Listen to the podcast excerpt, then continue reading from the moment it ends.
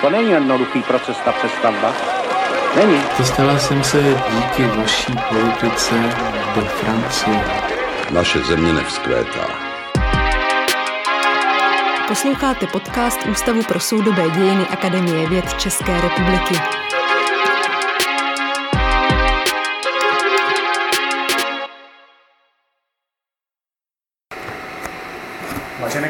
Vážení kolegové, já vás vítám na dalším z pravidelných seminářů eh, Ústavu pro soudobé dějiny Akademie věd. A dnešním tématem budou eh, dějiny československých aerolíní v letech 23 až 93. Je to vlastně prezentace, která eh, navazuje na nedávno vydanou knihu Lenky Krátké, pracovnice našeho, výzkumné pracovnice našeho ústavu, která bude dnes hlavní prezentaci. Lenka Krátká se věnuje business history soudobých československých dějinách a se ta kniha je jako poslední nejnovější publikací k tomuhle tématu. Já teda hlavně představím ale naše komentátory. Eh, Pavel Soby, eh, který působí na Institutu mezinárodních studií Fakulty sociálních věd Univerzity Karlovy, věnuje se hospodářským dějinám Československa, evropským dějinám, dějinám dopravy a já bych vlastně upozornil především na jeho studie hospodářské interakci pozdně socialistického Československa s zeměmi západní Evropy a zeměmi globálního jihu. Je v pořádku zhrnutí jeho výzkumného, výzkumného zaměření. Eh, další náš host nám přijel eh, až z Vídně, docent doktor Petr Švík, který působí jako Schreiber Fellow na Institutu východoevropských dějin Vídeňské univerzity. Eh, věnuje se výzkumu integrace řízení systému letecké dopravy v Evropě po skončení druhé světové války a já bych vlastně z jeho, eh, z jeho publikační činnosti upozornil především na jeho habilitaci eh, Civil Aviation and the Globalization of the Cold War, která vyšla v roce 2020 nakladatelství Palgrave Macmillan, takže vlastně máme dneska dva velmi eh, kompetentní komentátory k té hlavní prezentaci a dám rovnou slovo Lence krátké. Tak já určitě jako moc děkuju a jsem ráda, že se podařilo sem vlastně dostat. Nejdříve dáme si jen tak pro začátek takovou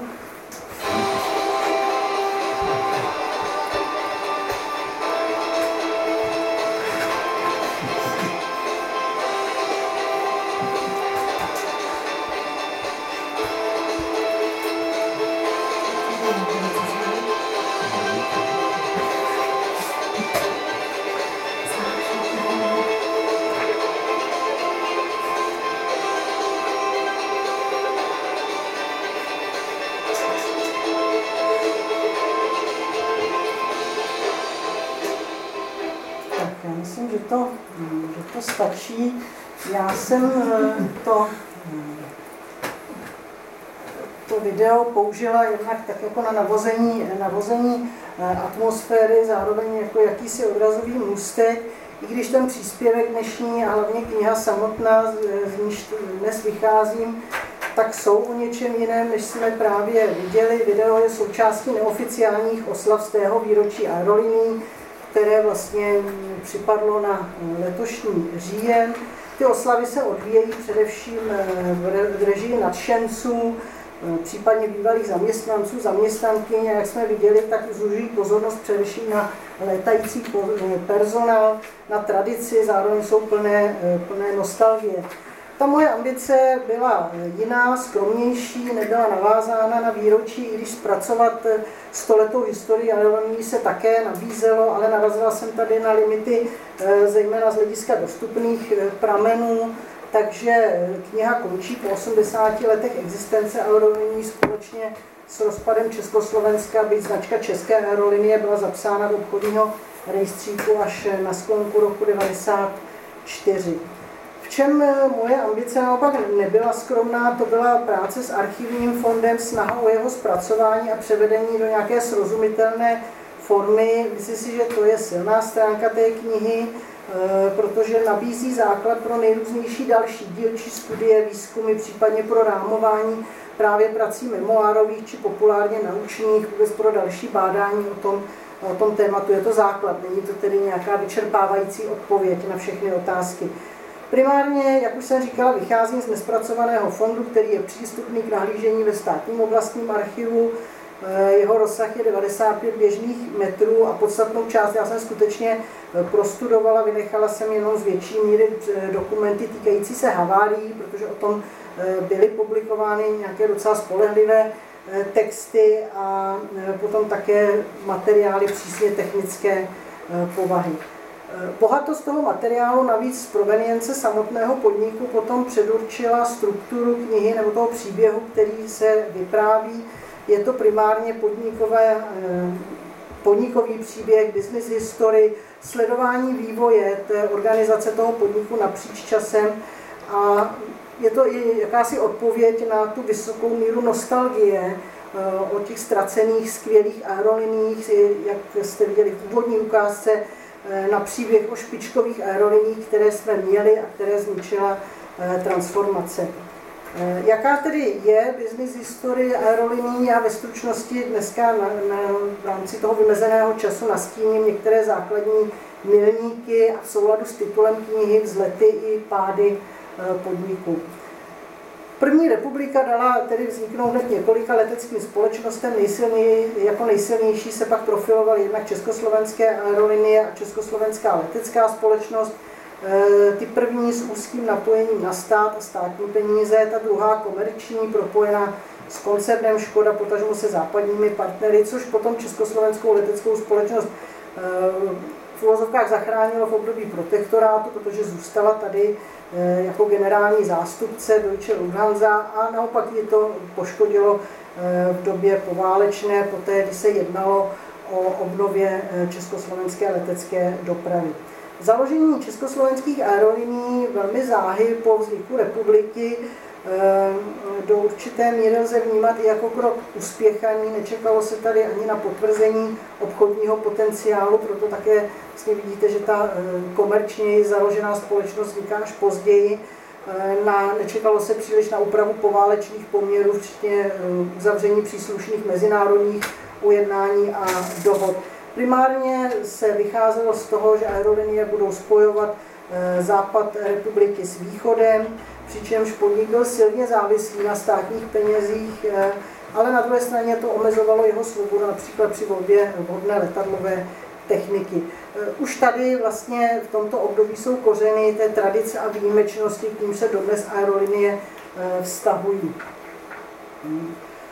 Po válce nastává především období zmatků. Nejdříve je potřeba obhájit vlastní eh, existenci aerolinií v konkurenci právě vůči československé letecké společnosti. Eh, v listopadu 45 nakonec po nějakých politických bojích jsou eh, ČSA ustanovený jediným podnikem pro leteckou přepravu, což vychází z té předchozí vládní koncepce o jediném leteckém dopravci, mm, tedy na území Československa.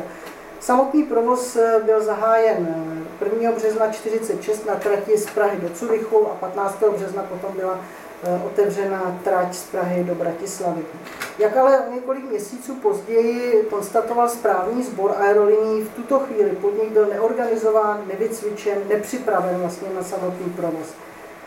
A stejně jako v dalších dekádách, to tady dneska zazní ještě několikrát, klíčová byla otázka obstarávání vhodných letadel. V první fázi aerolinie využívaly stroje eh, eh, Douglas DC-3 zvané ty Dakoty známé, kupované z přebytku americké armády a kvůli únorovým událostem roku 1947 a tedy s tím souvisejícím politickým, ekonomickým změnám se nepodařilo uskutečnit potřebnou obnovu výkonnými a efektivními stroji západní eh, provenience.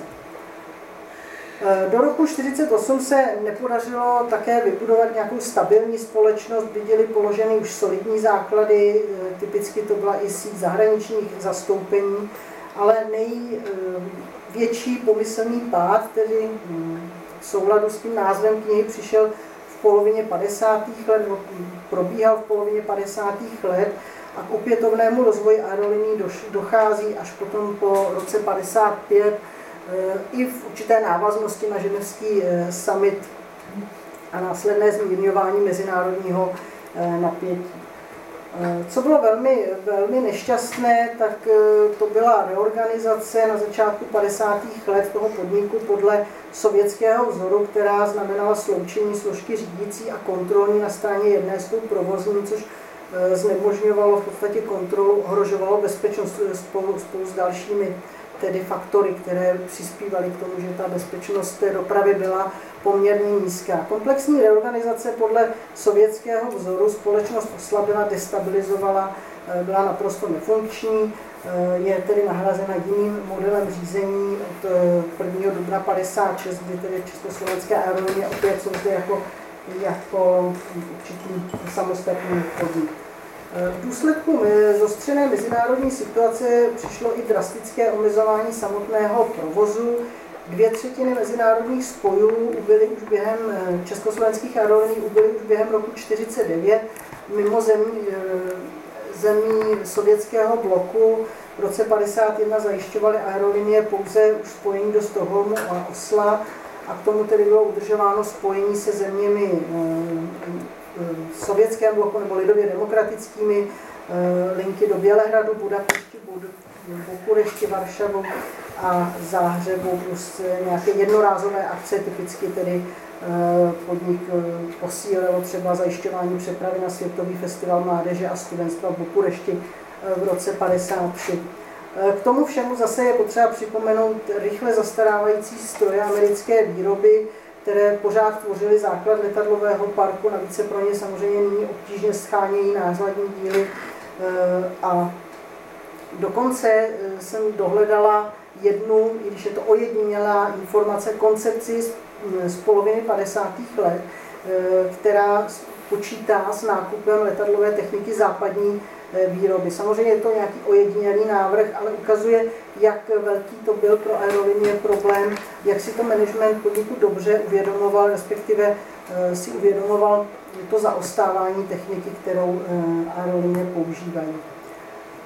Takže ČSA nebo nadřízené složky stály před jakýmsi rozhodnutím, by jenom pomyslně, nic takového se neodehrávalo, ale ten podnik de facto byl ke zrušení, případně tedy na straně jedné nebo na straně druhé eh, zralý na to, aby eh, do něj bylo investováno velké množství prostředků, využili aspoň za eh, těch mezích stávajících možností obchodní, obchodní příležitosti a nějak byl posílen ten rozvoj. Samozřejmě, že ke zrušení nebyla nějaká politická vůle ani odvaha, nikdy se o ničem takovém neuvažovalo, nemluvilo. Eh, bylo by to přiznané selhání, navíc mezinárodně viditelné a samozřejmě tady intervenují i strategické důvody, které mluví ve prospěch toho eh, podniku. A pokud je po nějaký rozvoj, tak eh, chyběly samozřejmě peníze, nebyl, nebyl ani obchodní potenciál, takže řešení bylo jediné možné.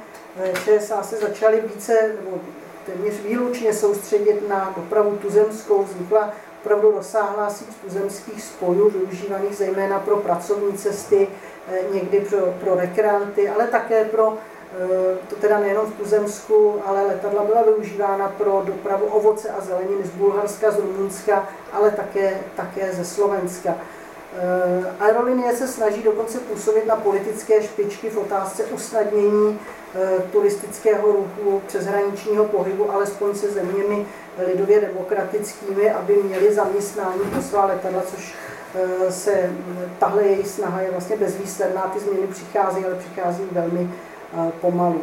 Eh, výkony, protože samozřejmě podnik podléhá centrálnímu plánu, takže výkony jsou plánovány a je plánována výše ztráty, nikoli teda nějakého zisku, ale výše ztráty a úspěšné splnění plánu znamená, že pokud tedy ta ztráta nebyla nebyla eh, jako dočerpána nebo dosažena do té plánované eh, výše.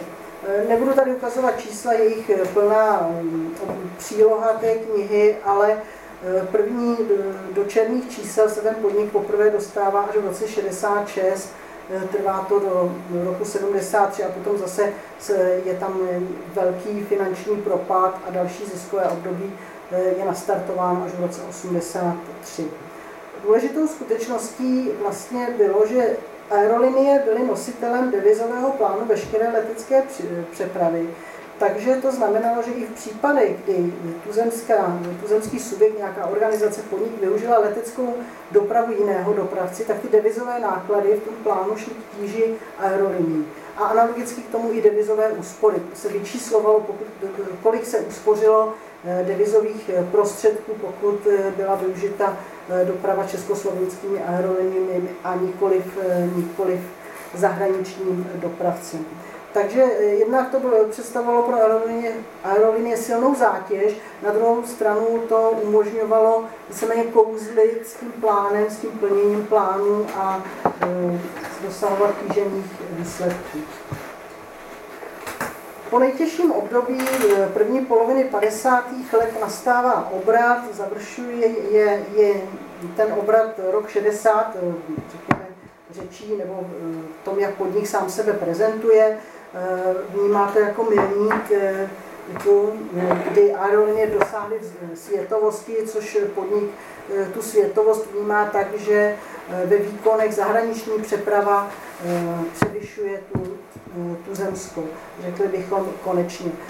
Nově je větší důraz kladen na otázky tarifní, obchodní, na otázky propagace, stále však čelí podnik nízké konkurenceschopnosti na západních tratích zaostává ve službách, samozřejmě letadlová technika nedosahuje toho západního standardu.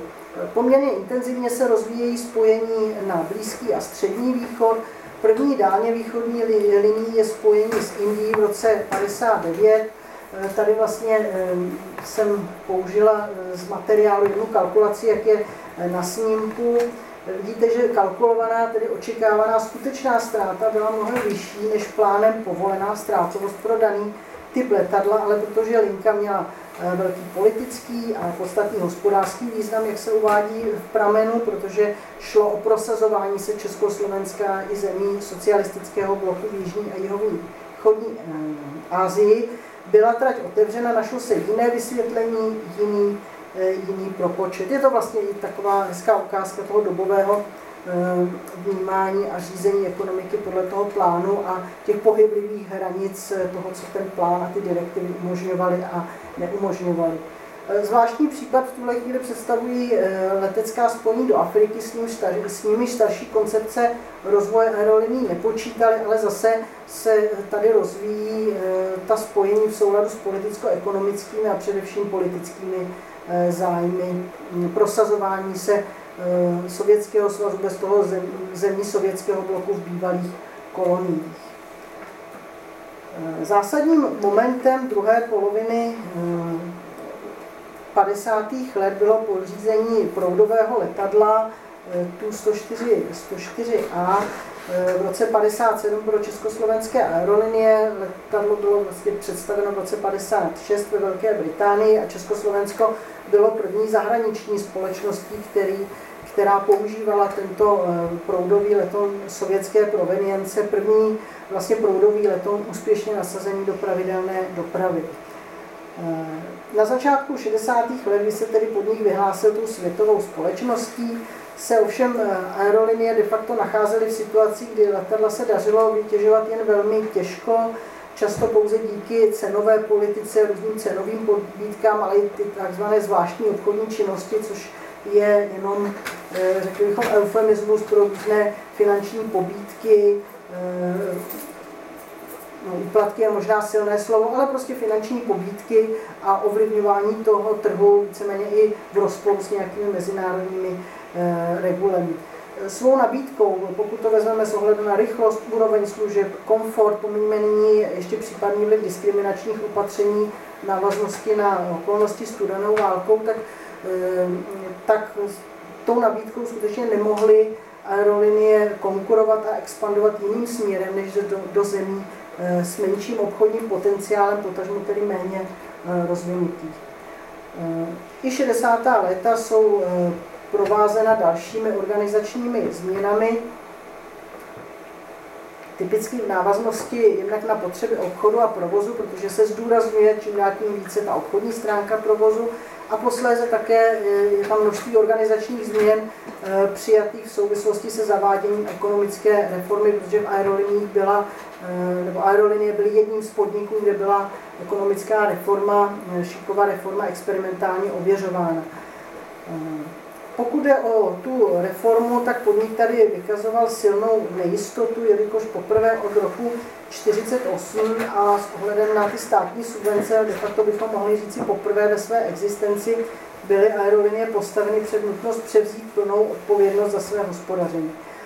A v okamžiku, bylo to v okamžiku, kdy ten podnik jednak byl mentálně připraven z předchozího období na něco podobného, a jednak byl zatížen zase tou nemoderní, nehospodárnou technikou. Jedna z argumentací tehdejšího vedení, jak jsem ji zase tady eh, na snímku uvedla, eh, je z toho patrné, že opět podnik hraje s tou kartou, že jsou národní aerolinie důležité nejenom jako ekonomický subjekt, ale z hlediska té prestiže deklarace vyspělosti eh, státu.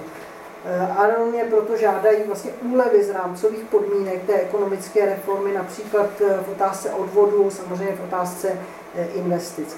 Ta situace se postupně proměňuje, vyjasňuje, působení reformních mechanismů se navzdory problémům v ČSA začalo pozitivně projevovat, takže po dvou letech ověřování byly principy reformy v roce 67 plně zavedeny do praxe a podnik zvýšil své příjmy i zisk, který vlastně začal generovat teprve v předchozím roce. Samozřejmě invaze eh, srpnová vojsk Varšavské smlouvy znamenala konec eh, tady toho reformního úsilí.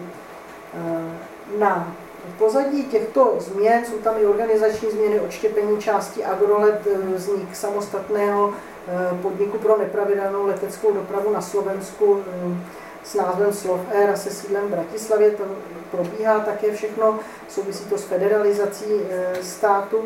Tak na pozadí těch změn a koncepčních debat se e, jednak aerolinie e, rozvíjejí obchodně, otevírají se nová spojení, především, jak jsem zmiňovala před chvílí, do těch méně rozvinutých zemí, do afrických zemí, pak se ta spojení zase, zase mm, ukončují, Eh, protože najednou nad politickými vlivy převažují ty ekonomické.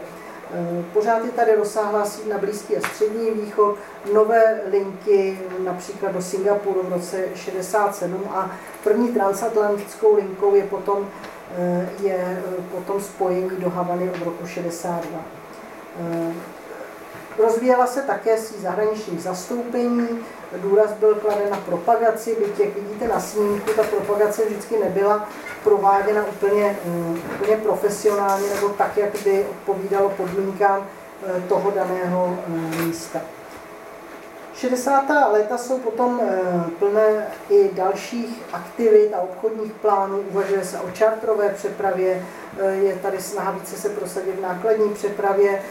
Ty plány se nerealizují, důvody jsou buď to, buď to technické, že narazí na limity toho letadlového parku, nebo obchodní narazí zase na limity nějaké ekonomické návratnosti.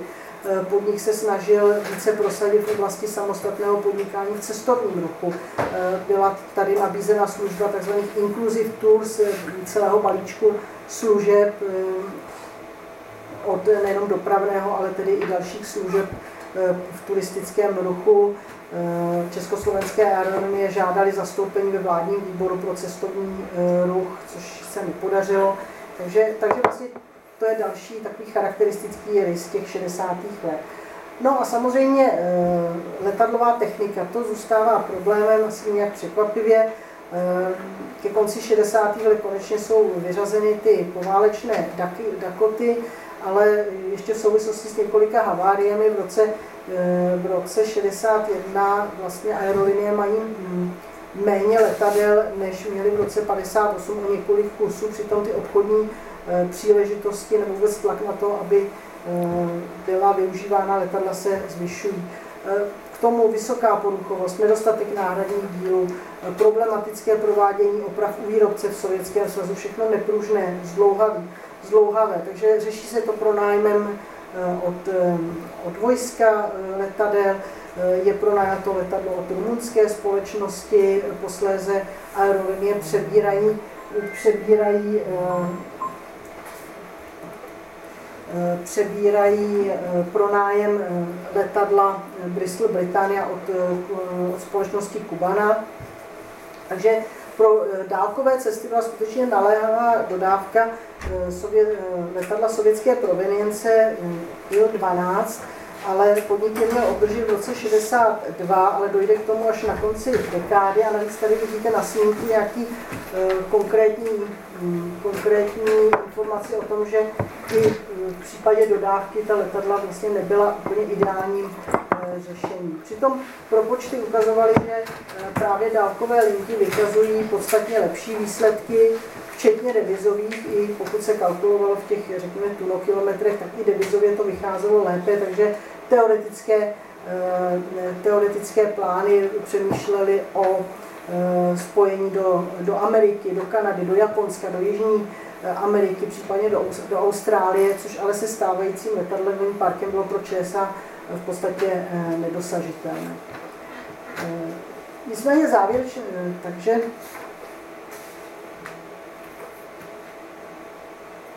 Tak, co se tam trošku... No, už pardon.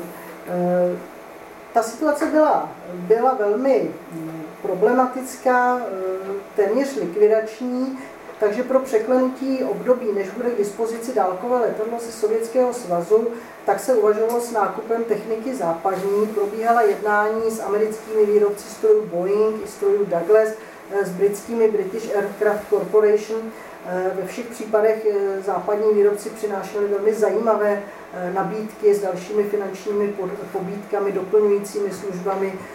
Douglas dokonce nabízel licenci na výrobu interiéru letadel vlastně pro další jako subdodávek pro, pro, pro Douglas a tak dále. Je tam patrný v těch nabídkách, když je procházíte, je skutečně patrný zájem těch západních firm prosadit se tady na tom středoevropském trhu právě prostřednictvím spolupráce s ČSA. Eh, nicméně závěrečné stanovisko nadřízených orgánů eh, navzdory všem eh, zmiňovaným výhodám se přiklonilo k nákupům těm, těch Ilyušinů a to především s ohledem na potřebu úspory západních deviz. Dokonce ani to rozhodnutí nezvrátilo skutečnost, že z hlediska spotřeby pohonných hmot například ty sovětské stroje byly samozřejmě méně, méně výkonné, uvádí se v pramenech průměru o 14 vyšší, vyšší spotřeba. E, zcela obdobně probíhala jednání o nákupu letadel pro střední a kratší vzdálenosti, kde byla také potřeba obnova, hlavně s ohledem na, na potřebu e, poskytovat co nejkvalitnější a konkurenceschopné e, služby. Nicméně nejenom tedy na základě nějakých jednání o efektivnosti a devizových úsporách, ale Eh, také v souladu s eh, politickým vývojem. V roce 69 byla nakonec podepsána dlouhodobá dohoda se Sovětským svazem o výměně zboží a ta předpokládala mimo jiné nákup sedmi letadel Tu-154, které by tedy vyhovovalo eh, těm podmínkám. První dodávka měla přijít v polovině 70. let, ale aerolinie vlastně tento typ letadla získaly nakonec až v roce 88. Ta citace na snímku je vlastně eh, z koncepčního materiálu z roku 69, je to jakási labutí píseň o obnově a modernizaci letadlového parku. Aerolinie skutečně v 60. letech promeškaly příležitost odklonit se od neefektivní sovětské techniky, byť částečně, a neměli dostatek finančních prostředků a vlastně ani odvahy. Ta, ta jednání probíhají na pozadí zavádění reformních opatření, když podstatou tady byla úhrada nákladů z vlastních zdrojů. A tady podnik bych třeba spíš implicitně přiznává e, svou nízkou konkurenceschopnost, nevěří v dostatečně dynamický rozvoj obchodní činnosti, ze kterého by ty náklady byl v budoucnu schopen, e, schopen pokrýt.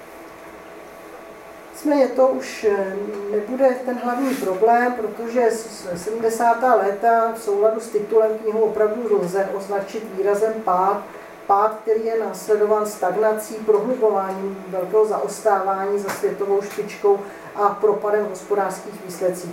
Přispělo k tomu samozřejmě omezení cest eh, občanů eh, na západ do, nebo do zahraničí, nejprve na západ jako součástí normalizačních opatření eh, a následně dopady dvou ropných šoků. Návrat centrálnímu řízenému hospodářství, opětovná absence tržních principů, postupně se zhoršující situace ekonomiky jako celku. To všechno vlastně neumožňovalo aeroliním tu stagnaci a propad nějakým způsobem tomu efektivně čelit.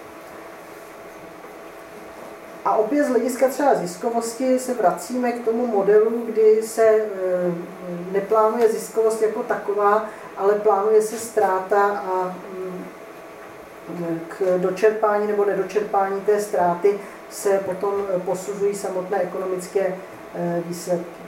E, tady vidíte na tom snímku, že podnik kalkuluje tedy s cenami, s cenami letadlové techniky a také s určitým nárůstem pohonné hmoty a víceméně e, do budoucna kalkuluje se stále e, větší ztrátou. E, ten způsob uvažování, který je v danou chvíli logický, tak zase v transformaci bude představovat další z inhibitorů a jakousi mentální brzdu přesvědčení lety reprodukované a posilované o významu aeroliní pro stát s upozaděním té ekonomické stránky provozu. Neznamená to, že by podnik samozřejmě rezignoval na obchodní vztahy. To ani nebylo možné, všechno kvůli tedy nutnosti uh, plnit plán a přinášet devizi, protože ono to má dvě stránky, celé to hospodaření. Jedna věc je celková ztráta, druhá věc je přísun uh, deviz pro národní hospodářství a ty byly důležité. Takže se zase hledají jiné možnosti, jak vytěžovat uh, letadla, kontejnerová přeprava se neuskuteční zase z technických důvodů, Eh, období mm, vlastně přelomu 60. 70. let a potom až do poloviny 70. let eh, je mm, vlastně eh, dobrou obchodní příležitostí přeprava poutníků do Mehky, respektive tedy letadlem do Džiny v Saudské Arábii, odkud oni pokračují potom, potom autobusy. To byla velmi dobrá příležitost i jak vytěžovat letadla v tom období mimosezónním, Eh, končí to zase v návaznosti na ropné šoky, ale i na zesilující konkurenci nejenom západních společností, ale i leteckých společností eh, států eh, bloku. Všechno se to bezprostředně projeví v hospodaření, jak jsem říkala, od roku 78 aerolinie vstupují do období nejtěžší krize a nejhorších hospodářských výsledků. Říjnu 89 na sklonku fungování aerolíní v rámci centrálně řízené ekonomiky se ČSA nacházely v pozici, kdy na jedné straně vykazovali zisk, ale na druhé straně se e, trvale potýkali se slabou konkurenceschopností v mezinárodním srovnání a s neúprosnou realitou zužujících se obchodních e, příležitostí. Eh, na druhé straně tím, jak se zhoršuje stav celé ekonomiky, a přece už jsme v 80. Eh, letech, tak samozřejmě je čím dál tím problematičtější provoz ztrátového podniku a zvyšuje se tady tlak na, ty, eh, na výsledky. Na začátku 80. let se potom například v jednom z koncepčních dokumentů, který podnik připravuje pro nadřízené složky, vedení podniku ohrazuje proti tomu, že jsou aerolinie hodnoceny především podle ztráty ale vůbec se nepřihlíží k politicko-hospodářským zájmům státu v souvislosti s leteckou dopravou. Jo, je to vlastně od první republiky pořád stejný narrativ o tom, jak jsou eh, aerolinie významné z hlediska nějaké eh, prestiže nebo eh, strategie. Na druhé straně ne všechno pod nich mohl ovlivnit. V těch 80. letech například jsou důležité dva okruhy problémů. Na jedné straně eh, protekcionistická opatření západních společností, která měla nejen ekonomické, ale čím dál tím více politické pozadí, silná protiopatření vyvolala e, například sovětská invaze do Afghánistánu. To je jenom, nejenom v letecké dopravě, já jsem na to narazila v námořní dopravě, prostě tam, kde e, Československo přesahovalo do toho západního zahraničí, tak tam ta odpověď byla opravdu velmi velmi tvrdá. Další e, problém pro aerolinie představovala skutečnost, že jiné socialistické státy nabízely pro aktivní cestovní ruch mnohem lepší podmínky, uvádí se třeba Maďarsko, Bulharsko, e, jednodušší vízové formality, e, celní formality, mírnější povinná směna valut, i třeba lepší ubytovací kapacity. A bohužel v těch 80. letech na jejich sklonku už i země sovětského eh, bloku, takzvaného sovětského bloku, nakupují letadla západní provenience, nikoli tedy eh, zatím ještě Československo. Objevují se tedy, zvláště potom s obdobím přestavby, nové obchodní plány a ČSA vycházejí z té kalkulace ztrátovosti, jak jsem ji ukazovala před chvílí, tam vlastně nenacházejí cestu, jak z této ztrátovosti se dostat, tak se více soustředují na jiné oblasti podnikání, které by mohly přinést zisk. Od poskytování nejrůznějších služeb cizím dopravcům Eh, přes opravárenskou činnost a zase přes aktivity v cestovním ruchu. Eh, v září 89 bude založena cestovní kancelář aerolinií. Eh, jsou tady plány na výstavbu vlastního, vlastního hotelu. A samozřejmě opět velmi kritická je ta otázka letadlové techniky, obnova parku letadlového na konci 80. let už je skutečně otázkou bytí a nebytí. Jsou tady problémy s emisními a hlukovými limity, vysoká míra opotřebení, eh, letadla neodpovídají zvyšujícím se nárokům na přesnost navigace a eh, plus tedy ještě ty otázky konkurenceschopnosti. Celé, mm, celý plán činnosti a rozvoje aerolinií, jak byl eh, na konci 80. let nastíněn rozvoj do roku 2000, byl celkově velmi ambiciozní, z nákladového hlediska nesmírně náročný, právě s důrazem na nákup nových letadel. Jako kdyby se automaticky předpokládalo, že pokud aerolinie získají letadla, potřebné vybavení, protože tady se zaostávalo, řekněme, i v odbavovacím eh, procesu, což je také součást těch služeb a tak dále, tak eh, pokud toto všechno aerolinie získají a rozšíří svá zahraniční zastoupení, přitom už provoz té stávající sítě zahraničních zastoupení napříč celým světem byl velmi nákladný, tak jako kdyby se předpokládalo, že potom obchody už přijdou jakoby sami. Eh, dá se jenom spekulovat, jestli příčinou takového uvažování byl nedostatek ekonomické erudovanosti nebo podvědomé spoléhání na to, že stát musí mít zájem na provozu aeroliní, tudíž případné problémy pomůže eh, podniku překlenout s touto zátěží, řekli bychom, ať faktickou nebo mentální, po ní vstoupil do 90. let eh, transformačních. Eh, na snímku je úryvek eh, z výroční zprávy, je sice už za rok 86, ale vidíte tady, že začíná velmi sebekritické hodnocení služeb, které ještě před rokem 89 už pokulhávají i za státy socialistickými, jak ten podnik při, přiznává sám sobě, což je velmi varující a taky to staví do mm, jiného světla ty dnešní vzpomínkové narrativy o špičkových aeroliních. I když tahle ta e, celá e, řekli bychom, to téma paměti a vzpomínek a nostalgie, to je na samostatný možná výzkum nebo nějaké samostatné pojednání. Mm, to nemám šanci tady dneska nějak, e, nějak postihnout. Výchozí podmínky československých aerolní při vstupu do tržního hospodářství nebyly vůbec špatné. Eh, byla tady fungující organizační administrativní aparát, vyškolený odborně zdatný personál, rozsáhlá obchodní síť, fungující zahraniční reprezentace, eh, dlouholeté zkušenosti. Eh, na druhé straně ten zvláště obchodní oblast nevykazovala dostatečnou dynamiku, v mnoha ohledech ten podnik stagnoval. Podhodnocené investice jsou jedním z důvodů, z významných důvodů, ale ta stagnace nesouvisla jenom s úrovní letadlového parku, ale právě i s určitým způsobem chování jednotlivců, potažmo celého podniku, které bylo vyhovující v té centrálně řízené ekonomice, umožňovalo jak zvládat každodenní provoz a vycházet i s těmi nadřízenými složkami, ale pro tržní prostředí byly ty dříve úspěšné strategie eh, dneska, nebo po roce 89 při nejmenším eh, nevhodné. A já bych to tady ukončila docela i podle, podle nějaké naší časové dohody. Ehm, československé aerolinie nereagovaly na nové podmínky dostatečně flexibilně, s potřebnou dravností, možná i kvůli ovzduší, nestability, nejistoty, eh, probíhala jednání o vstupu zahraničního partnera po roce 89, o nákladních investicích do toho letadlového parku.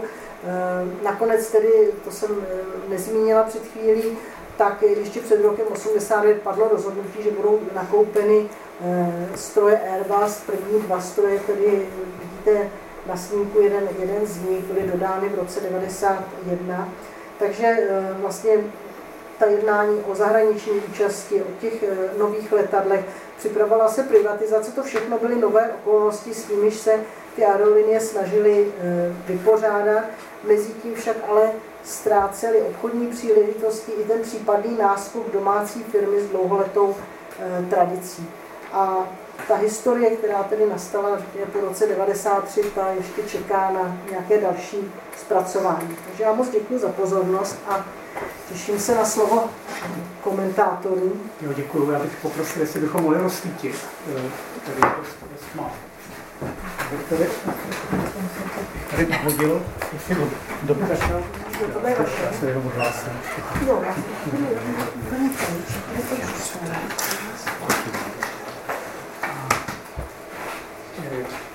Chcete začít? Tak začne Pavel Soby a potom bude Petr Šík.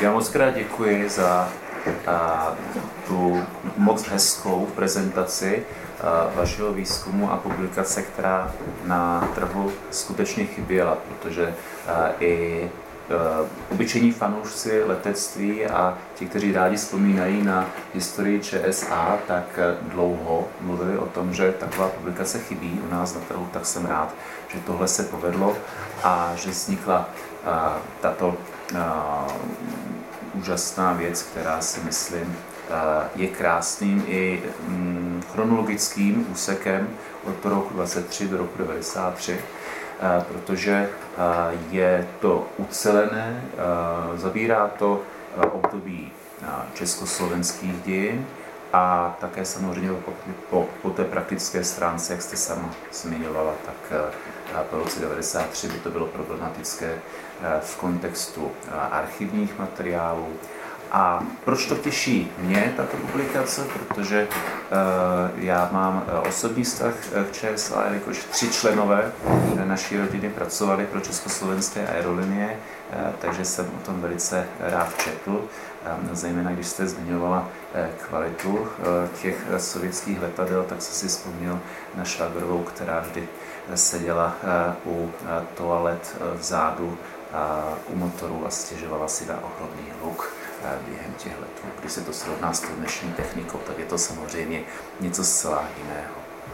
Eh, velmi oceňuji to, že eh, se eh, ta publikace věnuje těm těžkým letům po roce 1945, období po roce 1968.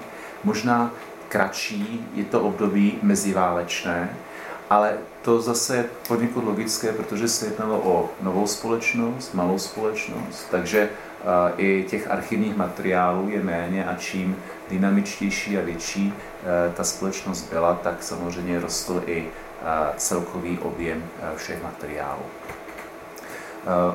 Co je na té knize zajímavé a co vlastně bylo vidět trochu i tady, tak jsou ty obrazové doplňky, fotografie, které i pro obyčejného čtenáře jsou opravdu zajímavým přínosem. A je to důležité z toho důvodu, že ten čtenář, který si koupí z osobního zájmu tuto knihu, tak se nedívá příliš do poznámek pod čarou, které jsou někdy samozřejmě dlouhé a kdo není historik, nezajímá se o ty archivní zdroje, tak se tam většinou nedívá. A ten zájem je především v hlavním textu a v tom hlavním textu je ten obrazový materiál, takže i pro toho běžného čtenáře je to velmi zajímavé, zajímavé čtení. Pro mě osobně tam byla spousta informací, které jsem již obecně znal, něco jsem uh, si sám předtím přečetl, něco jsem si sám prostudoval, na něčem jsme s kolegy pracovali v rámci dějin dopravy, ale některé opravdu uh, zajímavé informace, perličky bych řekl, uh, tady musím zmínit, mě fascinoval třeba náklad motocyklů Java, které byly připravovány letadly ČSA, anebo takzvané zdravotní lety které byly provozovány ČSA, aby eh, pomohly eh, dětem, které trpěly eh, černým kašlem od této nemoci. Pak mám tady několik poznámek k samotné prezentaci a co jste tady zmiňovala. Bohužel, jak bylo na začátku to video, tak jsem si pomyslel, že kdyby to byli zaměstnanci současných ČSA, tak možná by ani nebylo dost lidí na to, aby to video udělali, ale doufejme, že ČSA opět již to nejhorší období jako společnost překonali a že opět začnou pomalinku růst. Nicméně ukázala jste něco zajímavého ve srovnání s tím, co bylo v knize a co bylo v prezentaci, že jste několikrát zmínila špičkové aerolinie, aerolinie s nějakou velkou tradicí. Um, v knize dokonce je i jeden z těch eh, sloganů um, lejte OK, nebo poleďte OK, v Americe známo jako Fly OK, Fly CSA, a otázka je, když si člověk prochází tím textem, jestli je to opravdu historie a, tak perfektní, tak úžasné společnosti, zmínila jste ekonomické, finanční problémy. A, já to dám do kontextu národohospodářského, protože jestliž mluvíme o druhé světové válce, vývoji po roce 1968, tak vždy házeli tomu managementu ČSA klacky pod nohy ty historické události, a v případě toho, co jste zmiňovala o snaze modernizovat eh, ten letecký park, tak jednoznačně také eh, rozhodnutí těch pětiletých plánů v 70. letech jednoduše šetřit na devizách. Eh, nevytvářet nové pnutí, co se týče úvěrů ze zahraničí a Československo se tím pádem částečně vyhlo tomu, co bylo problémem v jiných zemích východního bloku, jako bylo Polsko nebo Rumunsko. Nicméně obětí byly třeba také ČSA, které až do toho konce 80. let nemohly nakupovat stroje ze zahraničí, západního zahraničí.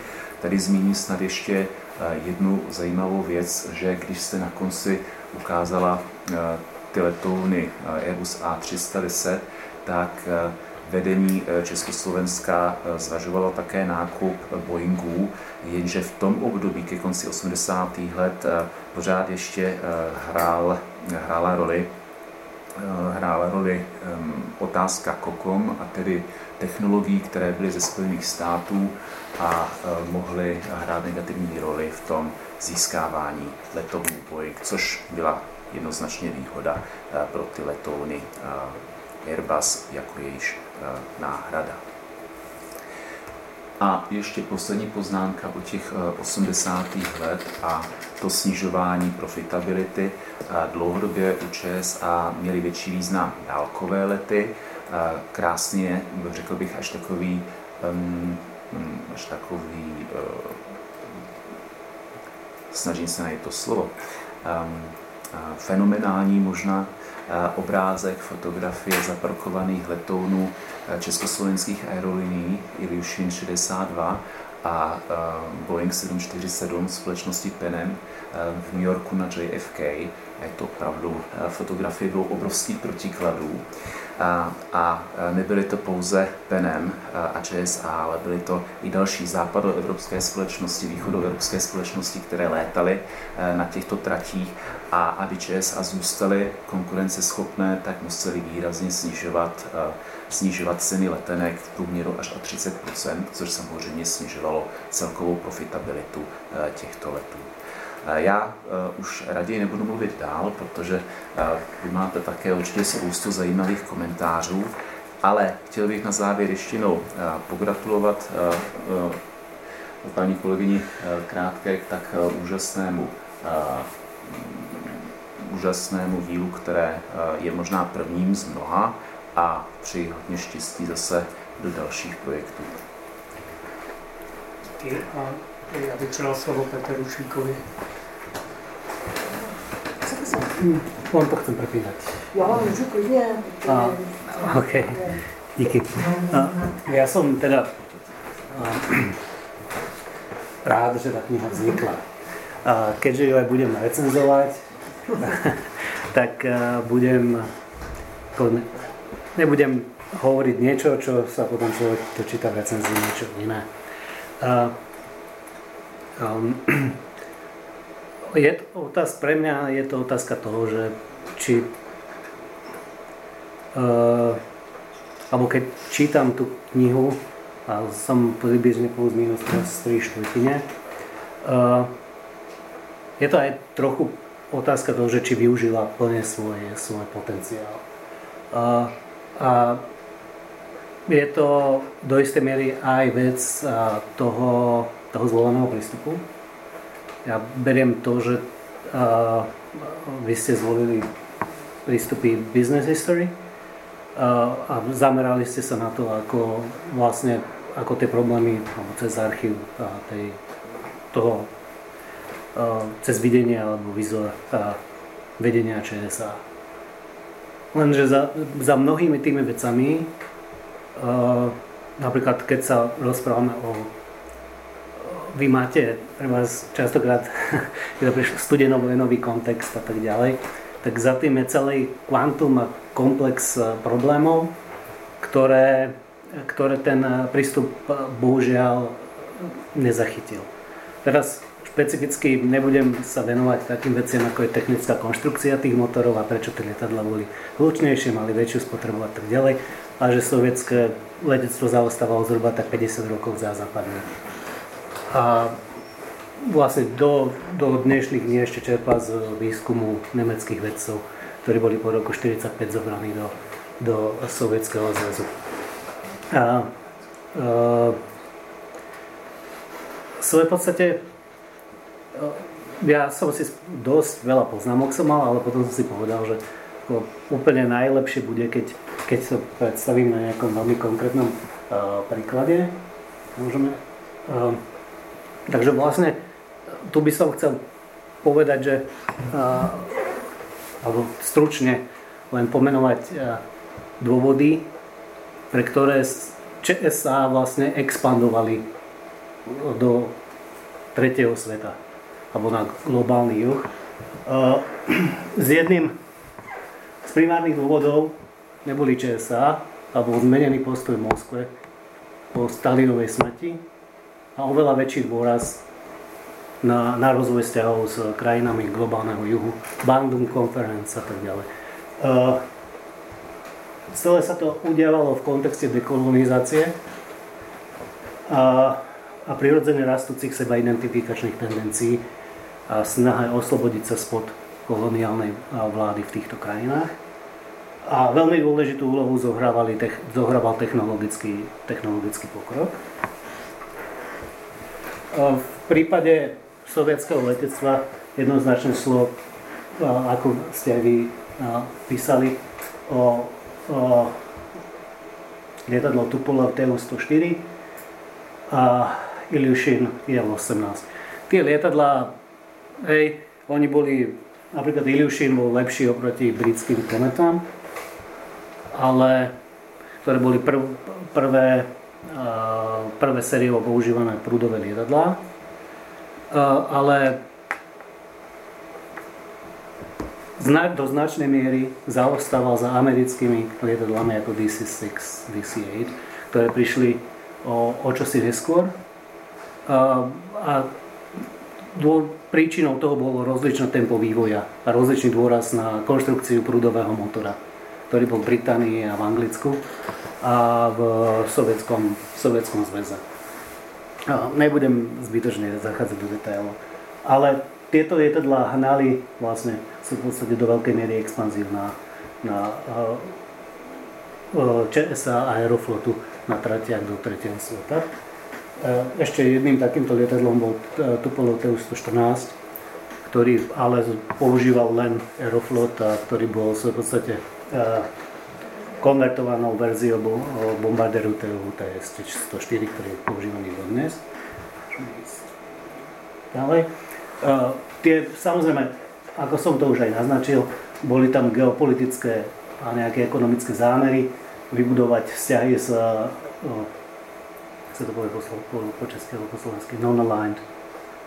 Ne, neangažované. Neangažovanými a nekolonizacými krajinami, ale zároveň aj promovať v týchto krajinách eh, socialistickú, socializmus ako alternatívnu víziu modernity ku kapitalizmu. Eh, a ďalším pomerne, pomerne eh, dôležitým aspektom bolo mm, vybudovať obchodné vzťahy, ktoré spočívali jednak v alebo hlavne išlo barterové obchody, v ktorých sa vymenala nejaká infraštruktúrna pomoc s nákupom exotických produktov, mm, e, dajme tomu ako banány, e, pomaranče a tak ďalej z týchto krajín. Keďže mm, ako fakt tam ešte aj dokonca dokumenty ČSA sa o tomto zmienujú, že toto bol jeden z dôvodov, prečo sa šlo rozširovať do tretieho sveta. Tuto to je ako jednoznačne vidieť. V roku 1958 jediná linka mimo Európy ČSA bola do Káhyry. O pár rokov neskôr, v 63. až do Jakarty. A e, Západná Afrika, Blízky východ, Stredný východ a, a jedna ne, linka bola tuto do Havany. Ďalej. Tuto je to isté len v podaní Aeroflotu. To je 56. Jednoznačne tu vidieť obmedzenie sa na, na východný blok a na západ už Aeroflot ďalej nevietal. Tu sme približne sa bavíme o roku 63, 64, kde už vidno absolútne obrovskú expanziu aeroflotu na, na, na, do všetkých tých, týchto krajín. Ďalej. A jeden konkrétny príklad linky do Havany. Jedna veta a za tým boli 3 roky zahranično-politických, nejakých zahranično-politických diskusí, ktoré neprebiehali, neprebiehali v Prahe, ale odohrávali sa medzi Washingtonom a Londýnom. A ktoré zdôrazňovali tlak Washingtonu, ktorý nechcel pripustiť expanziu ani Aeroflotu, ani československých aerolínií, najmä na západnú polovilu. Dôvody boli veľmi pragmatické. Pred rokom, alebo pred nástupom satelitov sa civilné lietadlá, hlavne sovietské, hlavne lietadlá Aeroflotu boli používané na špehovanie aerial reconnaissance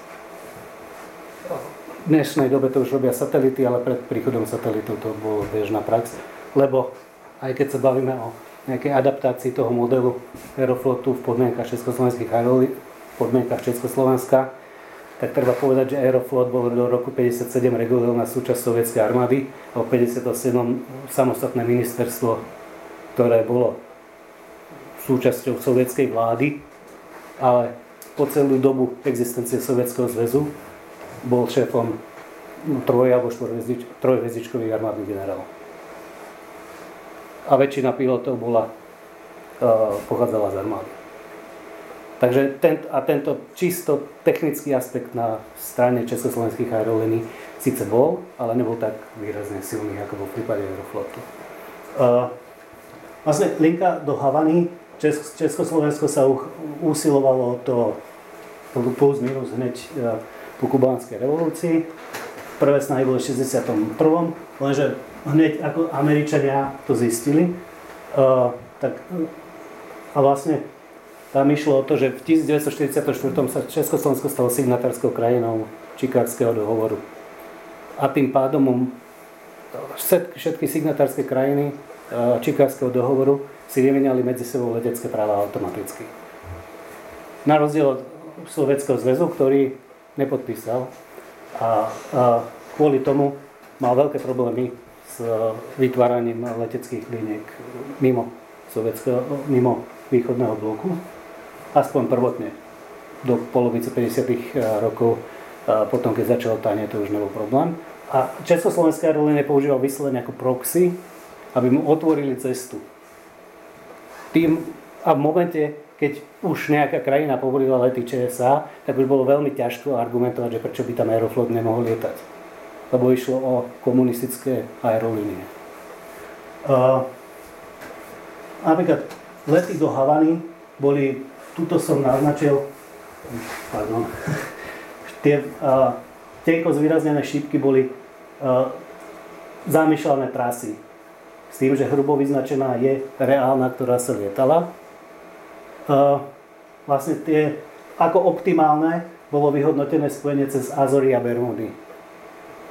Lenže Washington zatlačil na Salazara, ktorý odmietol povoliť pristane na Azoroch A keď Briti chceli povoliť Bermudy, lebo tam bola základňa, eh, ktorú ale spravovali v rámci eh, dohod zo 45. 46. Američania, tak Američania povedali, oni radšej vystúpia z ICAO, ako by povolili československým lietadlám tam vôbec pristávať. A čo je, ako, to je neuveriteľne silný argument, že Washington povedal, že vystúpi z organizácie, ktorú Američania zakladali v podstate 44. a na ktorej e, založení trvali, len kvôli tomu, aby tam nepustil Československé armády.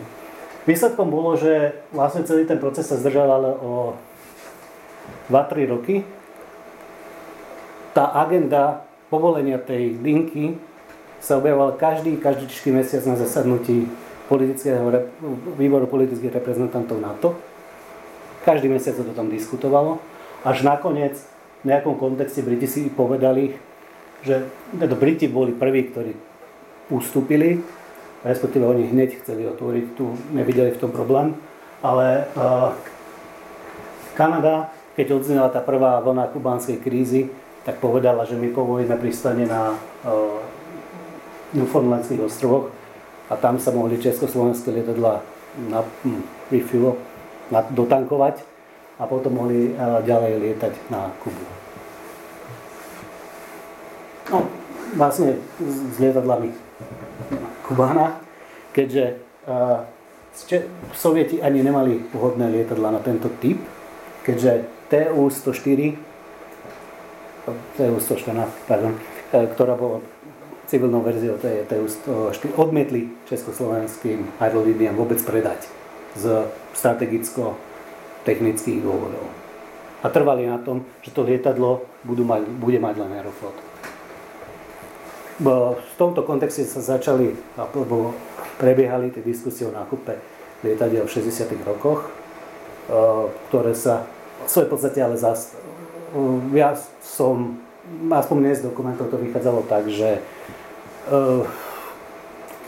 ako veľmi reálne, že sa tie lietadla kúpia a zastavilo sa to až v auguste 68. Potom to už vôbec neprichádzalo do úvahy. Lebo koncom 50. rokov veľmi intenzívne uvažovali o tom, že nakúpili lietadlo, e, západné lietadla Aeroflot a dokonca polský lot nakúpil západné lietadla. Takže e, v rámci nejakého toho širšieho kontextu tieto úvahy neboli zas až takým spôsobom veľmi také jedinečné, ako by sa len z pohľadu československých aerolínií mohlo, mohlo. Ja si myslím, že už som asi aj... Čiže nejakým takýmto spôsobom, že mne hm, trochu tam naozaj v tej knihe chýba taký e, širší kontext. A nie len preto, že ja som tomu niečo napísal. A, a i keď ako plne rešpektujem to, že tá metodologicky tá, ten prístup bol zvolený tak, ako bol zvolený. Já jenom, jenom krátce, než... Jo, já dala první lence krátké slovo reagovat a pak diskuzi. No, jenom, jenom krátkosti. Já jsem e, vlastně jako ráda, že to zaznělo, protože já jsem si to přesně takhle představovala. Že někdo řekne knížku a teď řekne, no ale tohle a tohle tam není a tohle chybí. A teď na tom vlastně se teďka, jako moje ambice je, že se na tom rozroste prostě nějaký košatý strom eh, jako studií, diskuzí nebo knížek, které, které to doplní, které vysvětlí, protože eh, jednak zájmy tedy eh, jako respektujeme ty, ty přístupy, druhá věc je, řekněme, nějaké nějaké pragmatické hledisko, už takhle je to strašný tlustospis a kniha, co má 13 poznámek pod čarou, nevím, jestli vůbec měla, e, měla vyjít. A víceméně to reaguje na to, co jste říkal, e, ano, meziválečné období, já jsem nejdřív myslel, že to bude jenom nějaký prolog, který odbydu několika stránkami, ale pak jsem se potřebovala ještě trochu vypořádat s knihou o Československé letecké společnosti, která mi přijde velmi tendenční. A nevím, ji viděl, vychází hodně ve prospěch, jako, ale to, to je jiná, jiná diskuze, takže, takže eh, vlastně to přesně eh, říká to, co já jsem si představovala, že nejenom, že teda dáme ty informace dohromady, přesně vy jste říkal, spoustu těch informací je, eh, znáte z jiných kurzů, ale i v té širší veřejnosti, a doufám, že je to aspoň trošku učitelné pro tu širší veřejnost, protože skupina, jak jsem tady prezentovala na začátek ten film, tak oni řeknou, my nepíšeme o faktech, to si najdete na internetu, nenajdete, ta fakta jsou tam jenom, jenom některá, takže eh, prostě tohle mě víceméně, víceméně těší, že je tam nějaký, nějaký Eh, základ, eh, přesně jak vy říkáte, ano, expanze do třetího světa, dekolonizace, eh, já to tam řeším jedním, jedním odstavcem s nějakou, jenom s nějakou širší, širší kontextualizací a skutečně se jako věnuju tomu, co se děje v tom podniku a možná, jsem vedená i tím, jak se opakuje jako tomu vašemu o té špičkovosti. Já vlastně bych řekla ne, nebyly to špičkové aerolie, ale neřeknu to, protože takhle jednoznačné to prostě, eh, to prostě není. A je otázka toho pohledu, tady je ten nostalgický pohled, je zajímavé, že i lidé, kteří před rokem 89 nikdy neletěli, tak řeknou, ano, jsme měli skvělé, skvělé aerolinky. Mě by asi zajímalo hm, na nějakou jinou studii vůbec zjistit, jak se podařilo to vybudovat a zakotvit takovouhle krásnou, prostě nostalgickou vzpomínku, co je zatím. Jako, když to přijde metodologicky jako hrozně zajímavé vůbec, jak se na to hm, v tom vzpomínání, ono je to i z toho našeho, našeho ranku té, eh, té orální historie, takže já si myslím, že byly špičkové tam, kde museli být, protože oni, ano, řízky, stříbrná plata, tu 104 je kuchař, čepici, že je to náležitě, náležitě prezentováno. Mají tam sudy s plzeňským pivem, což je zase nějaká, nějaká takováhle věc. A ten servis poskytují, nebo říkají ty bývalé zaměstnanky, my jsme letěli do Francie, což je krátký let a podávali jsme úplně kompletní servis, což bylo i časově velmi náročné. Jakoby ty dobré vzpomínky se tam potom eh, jakoby, usazují v té paměti a myslím si, že trochu na té pověsti dělá i ta výlučnost toho povolání i výlučnost toho cestování, že se to nějak sedimentuje v tom, že jsme byli špičkové aerolinie. Já jsem říkala, tohle vlastně pamětníci tohle nebudou chtít číst, protože tam to trošku narušuje ten pohled, protože ty služby jako, eh, jako nějaký balík jsou tady tuzemské autobusy. Já se nechci nikoho dotknout, ale kdo je tady starší, tak ví, jak vypadala městská hromadná doprava prostě v 70. 80. letech. To jako bylo neuvěřitelné a teď ti cizinci tomu byli vystaveni. Eh, stěžovali si, že snad jako nejdéle, nejdéle v Evropě tady čekají na pasové, eh, na pasové jakoby, formality. Vykrádání zavazadel k 80. letům se zvyšuje a to vlastně dotváří ten obraz navenek, který je asi jiný, než ten obraz tady o tom, o tom špičkovém, prostě to, co nabízíme. A myslím si, že minimálně ten létající personál opravdu dělal maximum, co, co mohl, a to jsme tady nemluvili o nějaké bezpečnosti, která nesouvisí jenom s technikou, ale i s nedisciplinovaností, s prověrkami a tak dále. Eh, je otázka prostě eh, nějakého širšího kontextu, jaké služby mohli poskytovat zaměstnanci, kteří v těch aeroliniích taky ti běžní, to široké zázemí lidí, kteří jsou zaplaceni špatně, těžko na tu rozinu se dostávají a celkově vlastně to nemají, nemají zájem.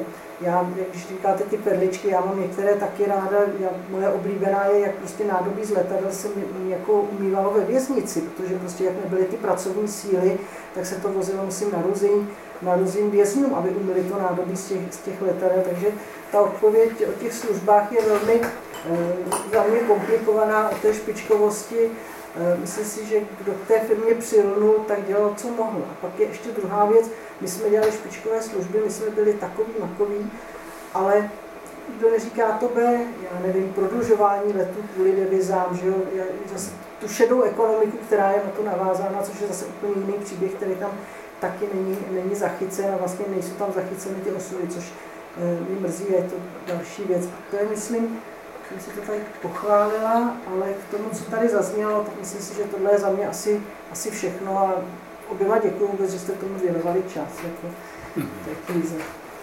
Díky Adam, slovo do publika. Za Koura, na těch spodný, Vítek Smetá, tak třeba v tomhle pořadí. Po, po.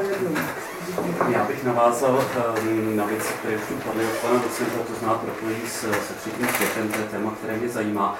Myslím, že je trošku škoda, že to tam teda není rozpracováno více, jak jste teď říkali, jste to odbyla jedním odstavcem, eh, ať už v tom kontextu, eh, nebo i... To byla, to byla metafora, jo, ale prolíná se to tam méně než, eh, než vy, které to zajímá, tak spokojeni v tomhle ohledu asi nemůžete, nemůžete být. Ale je tam ty prameny, tam jsou. To je trošku škoda, protože jsem bych se býval na tohle těšil, ale eh, to je jedno, je mi jasný, že prostě jste měla nějaký jiný cíl.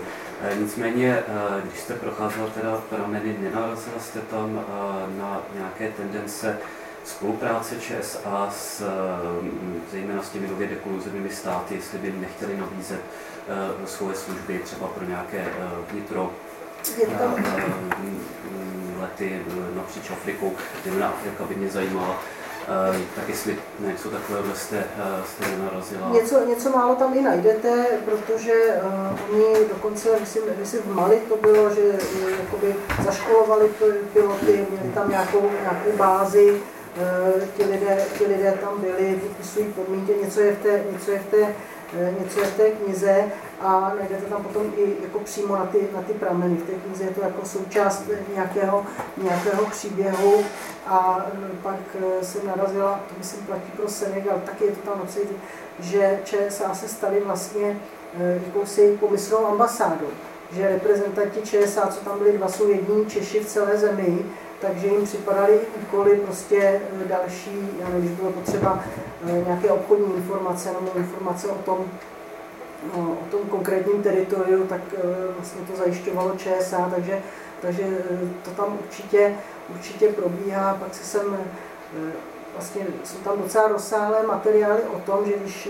se uvažovalo o nějaké otevření toho spojení, tak v tom je vysoká profesionalita toho managementu, kdy eh, oni procházejí, řekněme, nejenom eh, podmínky, stručně historii té země, eh, jaké jsou vztahy, co se očekává, že třeba některé ty odhady jsou mm, naivní nebo příliš optimistické, kdy se počítá se tam, kolik je tam třeba československých expertů a pro ně budeme zajišťovat dopravu. Nepočítá se s tím, že když jsou tam, řekněme, montéři, takže pojedou domů jednou za rok nebo jednou za dva roky. Tam chybí mi tam trošičku, řekněme, ten objektivní pohled, ale vždycky se to teritorium, jakoby, zvláště v těch 60. letech, protože v 70. letech, jak jste říkal eh, i vy, tam je, tam je velký, velký útlum a i se proměňuje, vlastně budete vidět, vědět lépe, že se i proměňuje ta situace, ta situace mezinárodní, ale v těch 60. letech je tam snaha, ale ono to potom přestává vycházet ekonomicky, takže asi takovým nej,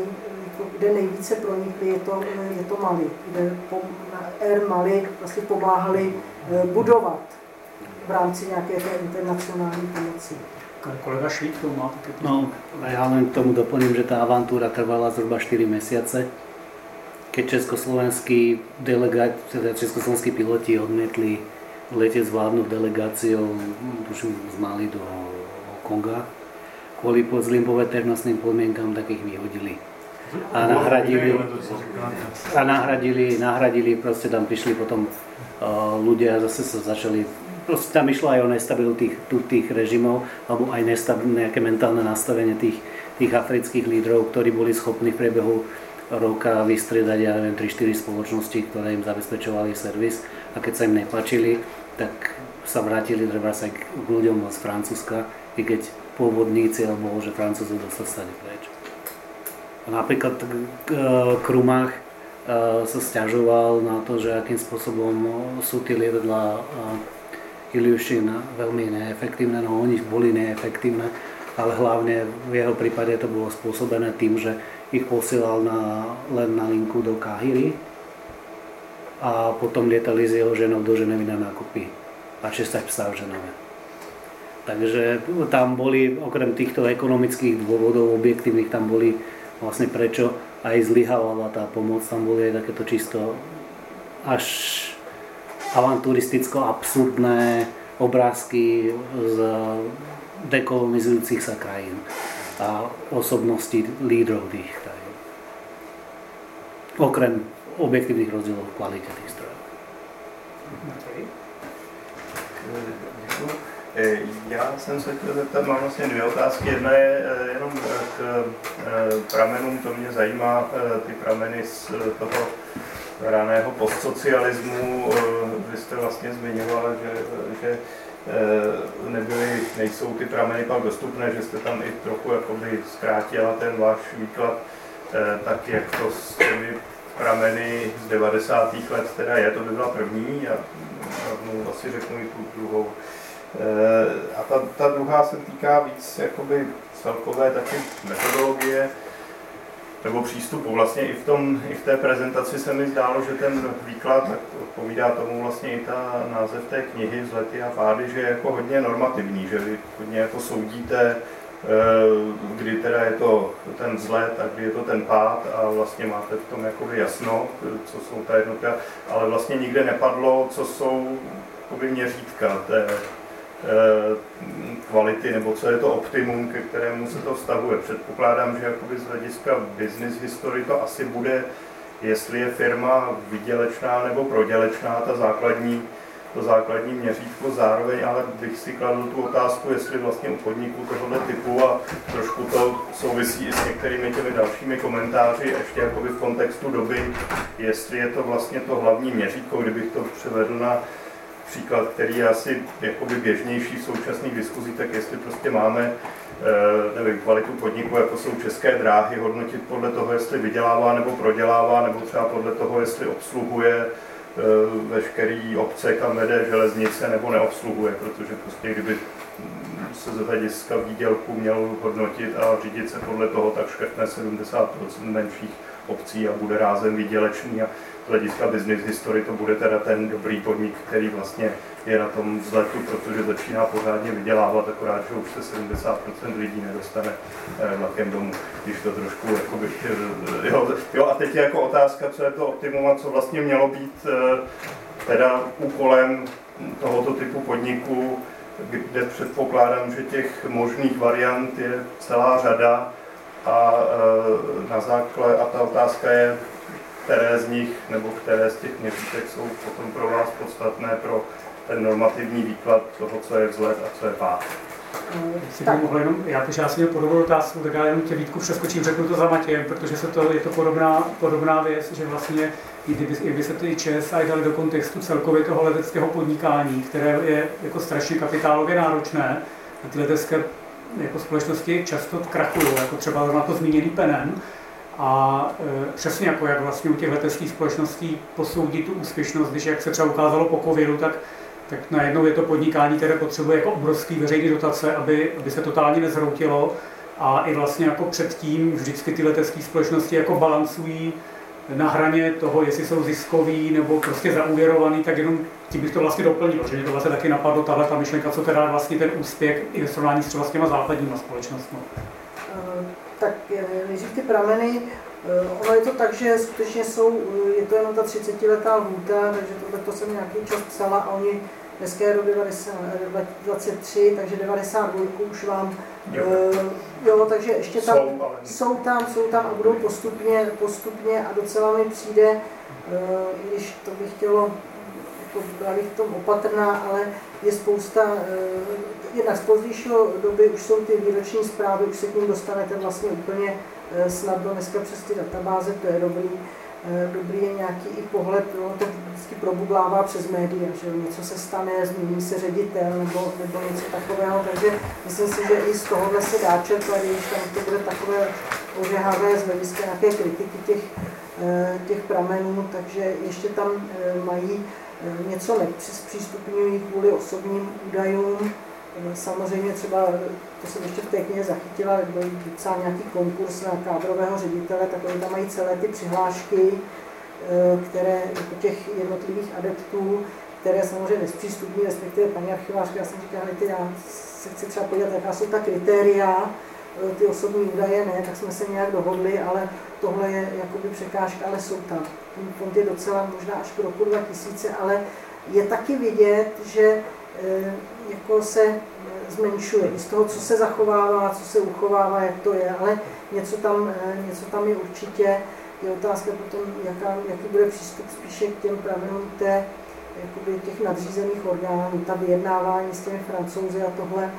Ještě jsem se tomu ani nevěnovala, nevím, jestli, jestli pan docent, vidím, že jste byl taky v tom fondu, že některé ty, ty fotografie jako jsou, jsou z, těch, z těch kartonů, takže takže je to tady, je to tady k dispozici. Ak, no? Pardon. Ak môžem dodať, tak ako úplne súhlasím tam ten, dajme tomu ten fond je okolo 350 škátul plus minus, cirka 20 je na medzivojnové obdobie. Gro je, dajme tomu, 300 na, na, do roku 92 a od 92 tam je cirka 15 škátul, 20 škátul, ale tá výživnosť alebo výdatnosť tých materiálov je veľmi, veľmi malá. Tam sa človek nedostane ďalej ako za, za, za výročné správy. Hej. Čiže tam, tam je to fakt uh, také...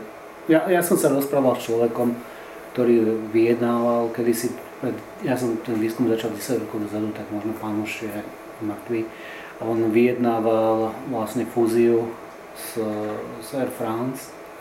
Predtým dlhé, vlastne celý život bol spätý s ČSA, začínal ako na pobočke v Londýne. V 68. kariérne stúpal, potom sa to stoplo, lebo bol prívržencom kúpy lietadiel a potom sa dostal naspäť tým, že mal tie väzby na tých ľudí, ktorí čiastočne ešte spôsobili a aj tie znalosti toho prostredia sa dostal znova späť na vrchol, ale ako tiež tie detaily, on si to už v tej dobe, to bolo v 2012, on si už tie detaily vôbec nepamätal. A tým, že to ani môj cieľ nebolo sa zaoberať tým no, po roku 80, ja som skončil v roku 90, že už nebol ten môj cieľ, tak ja som si tiež nejaké intenzívne poznatky k tomu, k tomu nerobil. A přitom to 90. léta, tak byla hodně zajímavá jak to Air France, tak ty všechny hospodářské změny, rozlet na ten západ. Ještě neexistovala tak velká konkurence, jako dnes, co se týče nízkonákladových společností. Takže pokud to jednou bude možné, tak si myslím, že to bude hezké období na další výzkum. Dokonce, já nevím, jestli ještě ale mm, paní archivářka, co tam jako zprostředkovala ten fond, tak eh, se, se zjistilo záhy, že je v archivu vlastně zaměstnaná krátce a že ve, eh, kolem roku 2000 byla v aeroliních, že se starali o, o ty VIP hosty, protože oni se snaží být nějakou jako významnou společností. A to je jenom tak na okraj těm pramenům.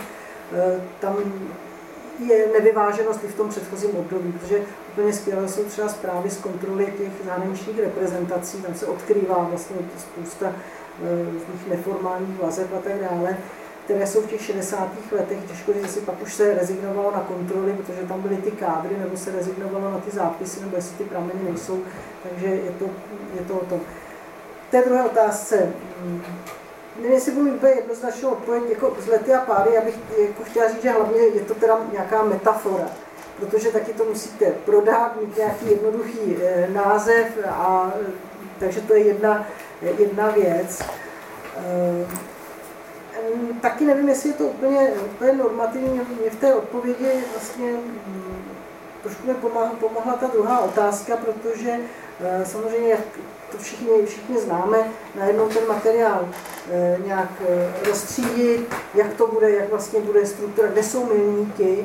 A na rozdíl třeba, když jsem dělala výzkum o námořní plavbě, tak tam mi vycházely milníky toho podniku úplně, nebo v mnoha případech jinak, než byly ty milníky Eh, těch velkých, filozofká velkých dějin. Tady se to hodně vlastně kryje, když se podíváte do obsahu, tak to vychází prostě do roku 48, potaženo 40, polovina 50., 60., 70. Vlastně je to takové, eh, takové jednoduché. Myslím si, že to trochu odpovídá tomu významu toho podniku. Jo? Když to budu jakoby zase komparovat s tou námořní pravdou, tak to z hlediska nějakého státu je pár stovek lidí v podstatě nevýznamných, takže takže tady se to, tady se to kryje. Ani nevím, jestli, jak jste říkal, že v tom mám jasno, nevím, jestli já v tom mám úplně, úplně jasno a určitě není za mě jediné kritérium toho, té úspěšnosti eh, ty, mm, jako, ty výsledky hospodářské, protože to je zase věc, která, já tam s těmi čísly nějak pracuji vždycky s komentáři, protože ta čísla se proměňují proměňuje se vůbec to, jak podnik to sleduje. Že? Taky určitě jste na to narazili, kdo jste pracoval s těmito materiály, s výročními zprávami, že jednou se to vykazuje v těchto eh, v těchto eh, veličinách, pak zase něco jiného, do toho ještě přijde měnová reforma, pak se, se začneme soustředit na devizi, jako určité období se vůbec devizový přínos nesledoval, pak do toho přijdou tenhle ten cvrček, že vnitřní reprodukční cenové vyrovnání a je to hrozný, hrozný zmatek, tak už jenom jako předložit nějakou statistiku, že je to pro určitý, určitý přehled. Je skutečně ta otázka té úspěšnosti nebo nějakou tu, tu amplitudu těch zletů a pádů, budeme se toho držet, říkám, je to nějaká metafora, tak myslím, že je to spíš o tom přibližování se k té světovosti, k té špičkovosti, k těm kvalitním aerolíním. Jo, že vlastně, když jsou ty pády, tak přijdou ze všech. Nejsou letadla, ale není politická situace, nejsou, nejsou lidi, jsou prověrky, zase odstraňují se, že likvidují se piloti, myslím společensky, celé se to, celé se to ničí, takže myslím si, že bych to měla ty, ty vzlety, že jako kdy se přizpůsobíme a kdy opravdu máme šanci dělat tu, tu jako ty světové aerolinie nebo nějaké sebevědomý, sebevědomý podnik, který obstojí v té, v té konkurenci. Ta finanční stránka je jiná, protože pak jsou ještě tady jakoby, ty devizové přínosy a tak, a tak dále, takže tím bych se úplně, úplně neřídila a tím, jak je to takhle velký podnik, který e, navíc vlastně je ukotven v centrálně řízené ekonomice, ale e, jako ten biznis dělá v ekonomikách i tržních, tak vlastně ty velké dějiny to hodně, hodně jako ovlivňují. No. Tak jestli, jestli takhle nějak bych s tím naložila asi s tou, asi s tou odpovědí. Já se chci Lenko zeptat, mě z té strašně zajímavé prezentace nejvíc překvapilo to, co si vlastně zmínila víckrát a říkal to Pavel, a sice ten vícekrát zmíněný narrativ nebo údajně teda široce sdílená nostalgická vzpomínka na výborně fungující aerolinie, které potom zničila až doba transformace.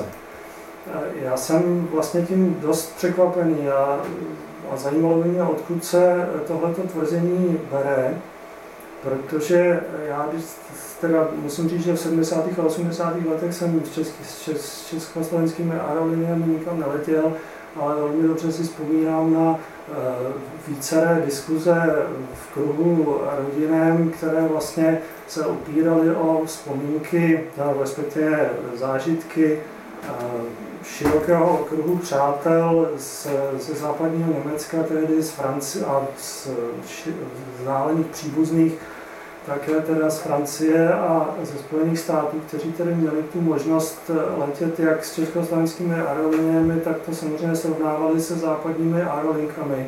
A při vší úctě a, a slušnosti vůči e, tady hostitelům, tak jako se vícekrát zmínili, že ty, ty služby jsou opravdu jako špatné, že se lítá na zastarý, starý, zastaralých sovětských letadlech, e, e, služby jsou, jsou pod úrovní a o teda skutečně prankýdných službách poskytovaných gruzínským, malinkým gruzínským letištěm Eh, ani nemluvě, jenom teda vzpomenu to, že eh, to si velmi živě na to vzpomínám, které právě nějaký, nějací zálení příbuzní to srovnávali s tím, že v době, kdy už bylo běžné, že k letadlům jsou přistavovány prostě ty rukávy, že jo, tak u nás se pořád pochodovalo prostě po letišti a, a tak dále. Takže se vlastně jako chci zeptat, odkud se eh, tohleto tvrzení o tom, že tady byly ty vynikající aerolinky bere, kromě toho, že to jsou jistě nějaké ty propagační materiály, které poukazují na tu stoletou historii eh, a tak dále.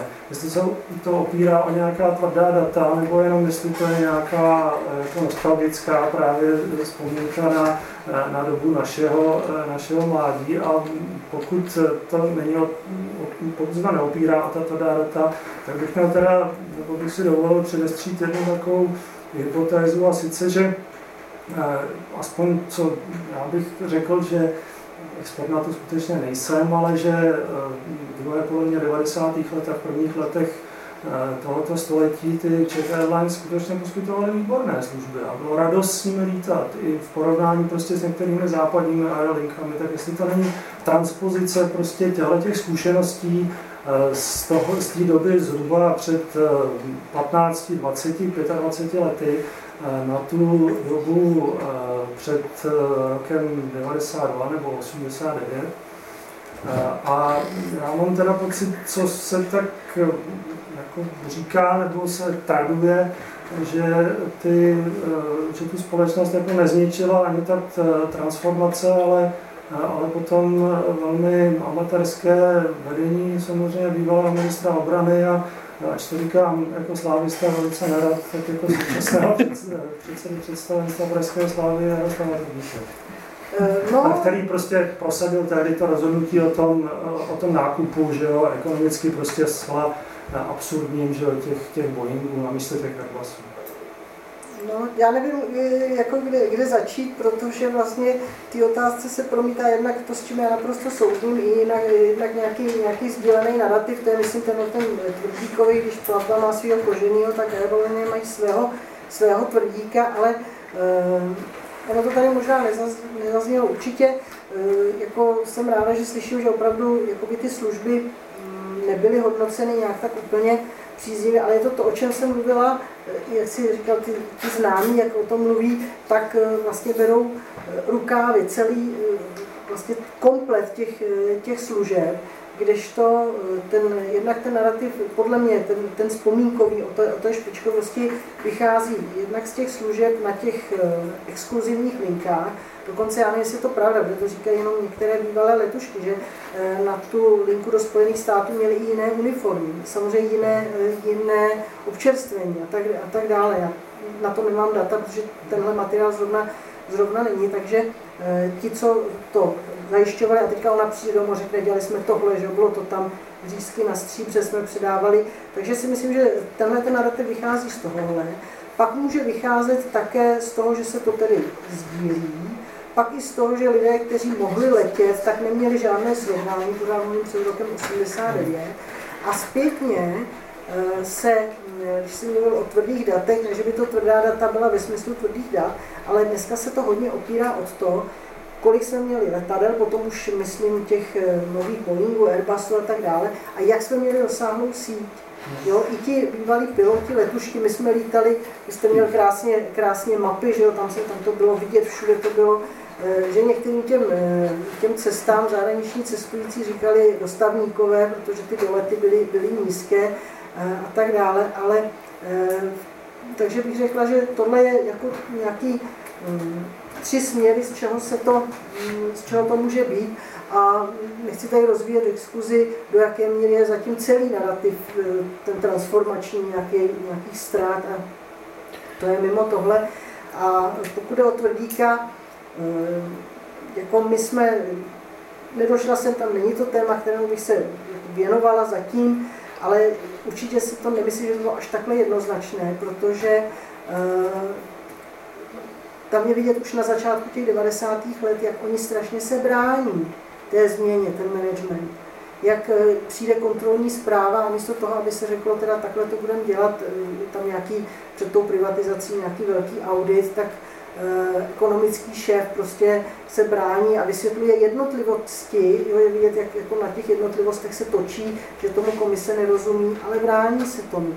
Jak si myslí, teď máme ty cesty ještě v roce 90, myslím jedna nebo dva, posuzují výsledky podle plánu hlavně, protože se neorientují, že teď tady jsou nějaké, nějaké změny, splácí se, eh, splácí se úvěry, takže eh, o zatím nemohu nic říci, ale myslím si, že ten protože to bylo nastartováno dříve, nejsou připraveni, oni jsou velmi překvapeni tou konkurencí. Jo, tady přeci přichází Fischer, i když potom skončí a myslím si, že eh, nejsem teda odbornice na leteckou dopravu, nevím, jestli vy se mnou budete souhlasit, že ta cesta byla, teda bychom měli nastínit, okamžitě zkracovat a říct si, co je náš vlastně eh, jakoby ten business model tu chvíli.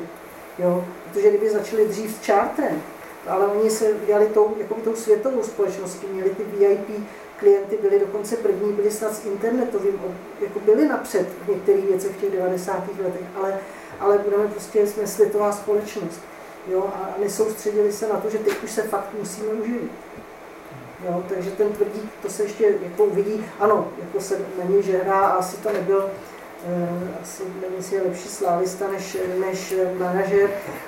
Jo, to opravdu to, ale je to přijde... manažer Slávy než manažer ale mně přijde skoro, jako nechci dělat nějaké generalizační závěry, ale jak postupně různě procházím nějakými těmi business historiemi, přijde obecně, že dost těchto podniků, které byly jako silné před tím listopadem, je naprosto mentálně nepřipravené na to, že přišla tržní ekonomika. To tak přijde. A měli za sebou ty velké molochy těch zaměstnanců. Je otázka, já tady říkám něco, jak by to dopadlo, kdyby někdo prostě v roce 92 propustil 2000 lidí z ČSA, jestli jako to bylo politicky vůbec průchodný, nevím. To, to jsou jako zbytečné, zbytečné hypotézy. Kolega Švít ještě v těchto chtěl dodat? No, ako, keď ide napríklad čisto, napríklad len tie Airbusy a 310 a 300 boli nakupované v 88 kurz, v 89 to bolo rozhodnutie vlády v auguste prijaté z kurza 1,24. a potom po, po, po, v 90. rokoch ten kurz československej koruny voči doláru bol absolútne niekde inde, čiže to aj toto vplyvalo to, že tie náklady a zreálnenie tej ako, len čisto výmenné na výmenných kurzoch, keď prišlo z reálneniu výkonu československej ekonomiky voči západným, či západným krajinám, to, to, to tú spoločnosť automaticky poslalo do, do nejakých veľmi výrazných červených čísel. Ale ja si myslím, keď môžem k tomu, k tomu, k tomu narratívu, tak uh, určite by som neobyšiel jednu sekciu v rámci INES, ktorá, ktorá sa pána Indru, ak sa neviem, ktoré systematicky produkuje články nejakým spôsobom oslavujúce ČSA do isté miery. Ale on má vlastně na druhou stranu jako hluboké znalosti, takže když já jsem třeba potřeba, když už když jsem vás přerušila, zrekonstruovat nějak 68. rok, aspoň trochu, když to není téma, tak vlastně ty jeho články Eh, tam je vidět, že on s nějakými prameny bohužel je necituje, s pramen, eh, a doma bude sedět na obrovské množství materiálu. To je z toho patrné z těch obrazových příloh, ale potom eh, je tam silný ten antikomunistický narrativ, ten je, ten je v těch článcích velmi, velmi silný a e, oslavný.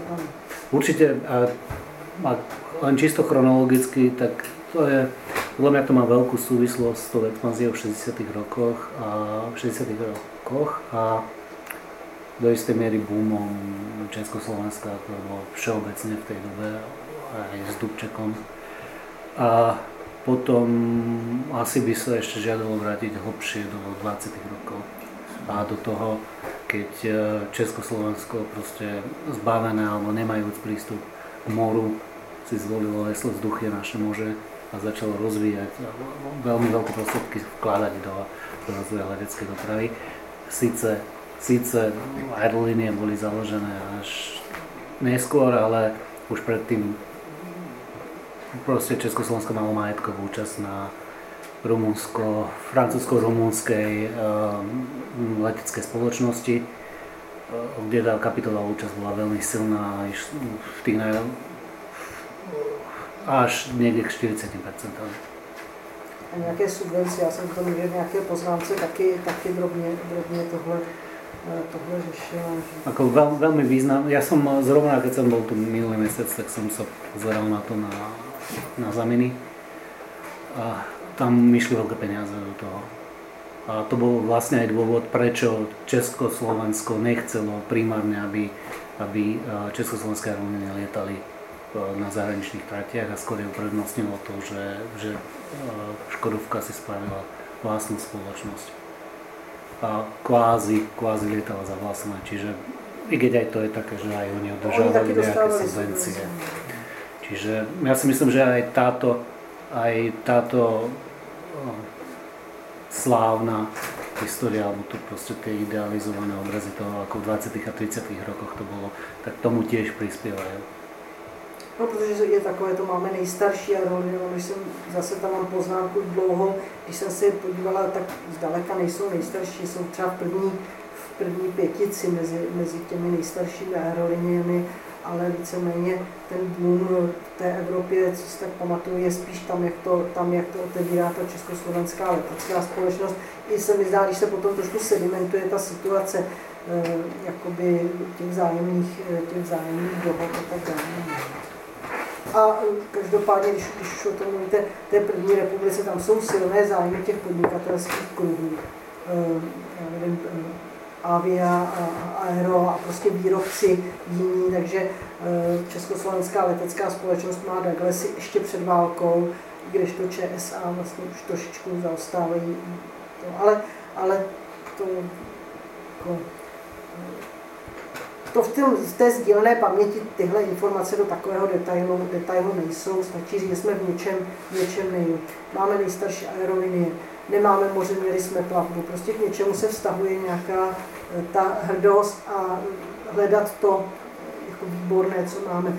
Máme, co jsem slyšela v byli jsme, myslím, první nebo druhou největší podnik říční plavby. Jo, zase musíme jako tam opírat se o něco, co je, co je nej, přes co se budeme, přes co se budeme nějak identifikovat. Já bych eh, v tom doplnil jenom, jak jste říkala, že před tím rokem 1989 se jednalo o jinou situaci. Ten naprostý monopol. Jiné aerolinky tady prostě nebyly, nebylo srovnání. Jo? To, je, to je jedna věc. A, ale když se podíváme uh, jednak na to období ještě 80. let, ale i potom, tak létání bylo něco exkluzivního ještě dlouho do 90. let a znamenalo určitý sociální statut, pracovat jako pilot anebo jako uh, personál palubní, nejenom v tom východním bloku, ale i na západě bylo považováno za něco přece jenom exkluzivnějšího do těch 70. Eh, let i ve Spojených státech. A i proto nejenom u nás ČSA, ale třeba ve Spojených státech Braniff International, to je považováno za prostě klasickou aerolinku eh, toho takzvaného Jet Age nebo zmiňované Pan Am. A kdo dneska mluví o deltě o Air France, jako že by to byly nějaké exkluzivní, úžasné společnosti. Opět se to snaží trošku ovlivnit ty eh, společnosti eh, z Blízkého východu, které se snaží nabídnout ten ztracený pojem luxusu, můžou využít toho, že jsou to částečně eh, státní společnosti, vysoce dotované, mají levný kerozin, takže můžou využívat této státní pomoci a podpory ale jednoduše už to létání nikdy nebude, co to bývalo dnes. Eh, do toho letadla nastupujeme jako do autobusu. A ještě takový, takový poslední finanční eh, k tomuto um, důkaz, řekněme, eh, když se podíváte na průvodce z 90. let do Paříže, do Madridu, do Říma a tam je doporučený pro turisty, létá linka ČSA, přibližná cena 17 000 korun v 95. roce. No to, ta cena prostě byla tak vysoká, že pro běžného českého turistu tohle to bylo nemožné. Proto se jezdilo do Jižního Španělska autobusy 30 hodin. Ano.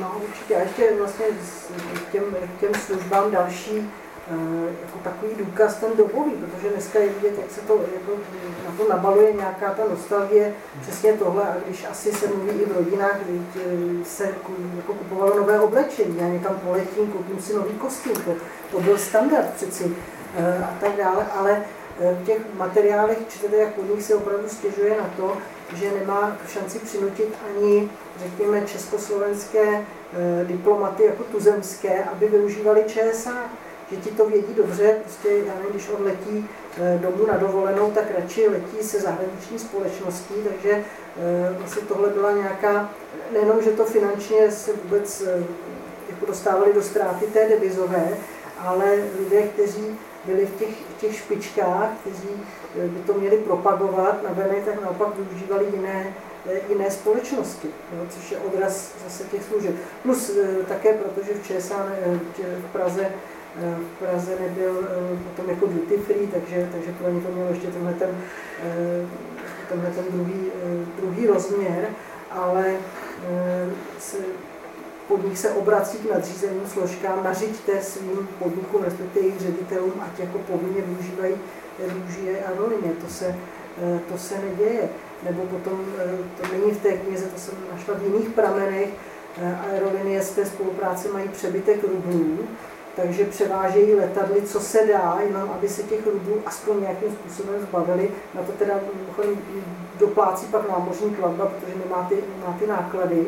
Takže je to celé, jako když se potom vrátíme k tomu, že tu ekonomickou efektivnost tady bych opravdu neviděla jako ten hlavní eh, normativ, ale spíš to přibližování se a vzdalování se tomu eh, jako postavit stabilní, stabilní konkurenceschopnou společnost. Proto se to znova dostáváme k tomu medzinárodnému kontextu, lebo liberalizácia dopravy bola v 94. nariadení Európskej komisie a tým pádom mohli sa oveľa viacej začať rozvíjať nízkonákladové spoločnosti a to, to cestovanie sa stalo oveľa dostupnejšie. Ja si pamätám, jedna príbuzná bola v Moskve na ambasáde slovenskej a 54 tisíc korún slovenských zaplatili mm. len za let z Moskvy do, do, Prahy a potom do Bratislavy. Že to boli proste peniaze, ktoré v tej dobe a, parado- a hovorila mi, že dovolenka kde na Sumatra ich vyšla lacnejšie, čo sa týka leteniek. Čiže u, zase sa dostávame k tomu, že uh, tie, tie, tie do akej miery uh, vybalancovať aj z toho historiografického hľadiska tie, tie externé vplyvy a potom perspektívu toho podniku. No, protože na druhou stranu, já nevím, lety na Kubu, e, vlastně podnik nucen subvencovat byly dávány odborářům, a jako aby byly dostupné, takže to bylo v podstatě nedostatkové zboží a e, plus ještě přes tu, jak jste ukazoval tu ortodromu, přes ten, přes ten Gander, tak tam byla velká míra e, emigrací, jako při tom, při tom mezi přistání, ale tam zase byl, to rozhodnutí přichází já jsem tady mluvila spíš v té prezentaci z toho pohledu, že podnik se chová neefektivně, nereaguje, nepřipravený na tom, co stojím, ale z druhé strany jako ty podmínky také, možná i o tom jsou ty vzlety a páry o těch podmínkách. Jo, protože když vám někdo tu obchodní činnost, eh, byť v centrálně řízené ekonomice, uzavře různými, jako tohle budete podporovat, tamhle to budete jako dělat, tak vlastně pak to jde celé, eh, celé dolů se ještě zeptal na ty vnitrostátní lety, jak se tam dělaly ceny těch letenek, protože já to znám, že jo, v Páralové katapultu ten hrdina manicky lítá služebně mezi Prahou a Brnem a pak v tom letadle končí že jo, ten román. Ale jakože já předpokládám, že to byly hlavně jako služební cesty. Jestli to bylo dotovaný, nebo jestli to bralo tak, že ty podniky to proplatí, tak se to jako dělá? Ale bylo obojí. Hmm. Eh, tam vlastně a dlouho dlouho se ta cena neměnila. Oni se první změnu letenek eh, přišla až opravdu s tím ropným šokem, takže zatímco se tady proměňovala cenová hladina, eh, tak eh, tam to drželi na nějaké stejné úrovni, protože samozřejmě služební cesty, ale rekreanti a kalkulovalo se s tím, že je to součást nějaké životní, životní úrovně, takže spíš se jako zmenšovaly ty spoje, tak se nějak tu, tabu, ta, tu mapku, tak bylo těch spojů úplně nesmyslné množství, ale vedle toho bylo ještě asi 30 dalších letišť pro aerotaxi, takže tady se vlastně dalo lítat kamkoliv a nedávalo to moc smysl taky potom s tou, jak se rozšiřuje silniční síť, tak ten zájem, ten zájem upadá, ale přesto jako ty letenky, jako neřeknu teďka, nějaké relace, ale bylo to, bylo to dostupné docela, docela snadno. A když už ty perličky, když už se tak jako bavíme, kdy v 50. letech byla tragická havárie, tedy eh, na vnitrostátním letu, někde myslím na Moravě to bylo, a e, takže hned tam vyslali z podniku, teď se to snažili ututlat a ten, ten vyslanec z toho, z toho podniku obešel ty, ty nemocné, aby taky, že bylo tam zatím nějaké vyšetřování a Eh, pak eh, se aerolinie domluvili na tom, že je potřeba odměnit ty, co byli jenom zranění, ty, co nezemřeli, tak jim nabídli další vyhlídkový let na stejné, na stejné lince, takže někdy jako, eh, jsou tam takové prostě věci, když si říkáte, co se tam asi, asi dělo, že to, že to někoho takhle, takhle napadne a, a tak dále. Ale takže když já potom, když já potom chci jako pobavit ty čtenáře, tak dojde na to, že ne všechno se, ne všechno se podaří a budu ráda, když kdokoliv, jakýmkoliv způsobem eh, někde naváže. Tak jo, jestli ještě, jestli už není žádný dotaz, eh, se blíží 6. hodina, tak... Eh, Tak ještě jednou. No, měl nějaký případ, ještě nějaký vzpomínky osobní, ale třeba ta cenová politika, co jste ty od vlastně 70 se všechny, vše, se všechny lety začaly počítat jakoby v, v dolarech s přirážkou 275%. Ano, čili, čili ta, to, to bylo podstatné zvýšení těch cen letenek do, deviz, do devizových oblastí. No, potom, jo, když to srovnáme s Air France, tak Air France je vysoce ztrátová, ale samozřejmě tam se to bere tak, že zajišťuje, že nejen dopravy a lidi, ale zajišťuje třeba státní propagaci a to je vysoce dotovaná ze státního rozpočtu. Prostě takový národní letecký dopravce nemůže nebýt ztrátový. A to se tady asi na začátku 90. let nepochopilo, že všechno nemůže být jenom tržně se řešit.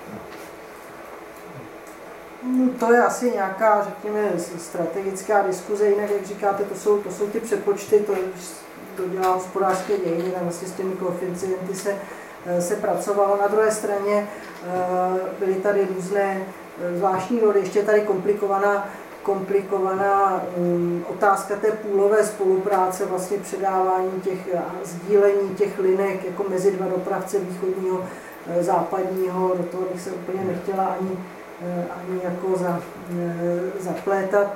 Takže jako ta cenová, cenová kalkulace ano. A aerolinie hodně, zvláště na začátku, než se, eh, než se mm, postavila na nohy, řekli bychom, ta konkurence jiných socialistických dopravců, tak hráli s tou kartou, že skutečně přes Prahu se dostanete kdekoliv, do Moskvy, do Sovětského svazu, my jsme, nebo kdo potřebuje z těch východních zemí do Londýna, my tady máme linku, my vám to jakoby, eh, my vám ji zprostředkujeme, eh, ale potom ta konkurence, to je až zarážející ve světle takových těch, eh, těch koncepcí o tom internacionalismu a tak dále, jak silná je ta konkurence mezi státy bloku, typicky Polsko, Maďarsko, o mm, uplatnění se na těch trzích, kde by nějaké peníze z toho mohly, eh, mohly být. Eh, cena letenek služby na linkách do eh, Ameriky se scháněly mm, krajané, dokonce se uvažovalo, že těm rodinám v Tuzemsku by se tady platilo něco na Tuzex, nějaký prostě jako bonus, pokud ten jejich příbuzný přijede na návštěvu, což narazilo jednak na mm, dobové nějaké nařízení nebo, nebo respektive tu politiku, která, pro kterou to bylo naprosto nepřijatelné, ale i na to omezení toho, toho cestování. No, no, těžko podnik, který se primárně soustředí na dopravu osob, jako může nějak se uchytit, když, je, když se cestovat nedá, že jo? To, je za, za covidu, ale, ale tam, takže i o tomto možná je možná o svobodě pohybu, možná kdybychom se bavili o tom, kde jsou ty amplitudy, tak je to o tom pohybu. Jo, děkuju a bych ještě jednou poděkoval všem vystupujícím. Poslouchali jste podcast Ústavu pro soudobé dějiny Akademie věd České republiky. Další díly si můžete poslechnout na našem webu usd.cas.cz nebo na Spotify.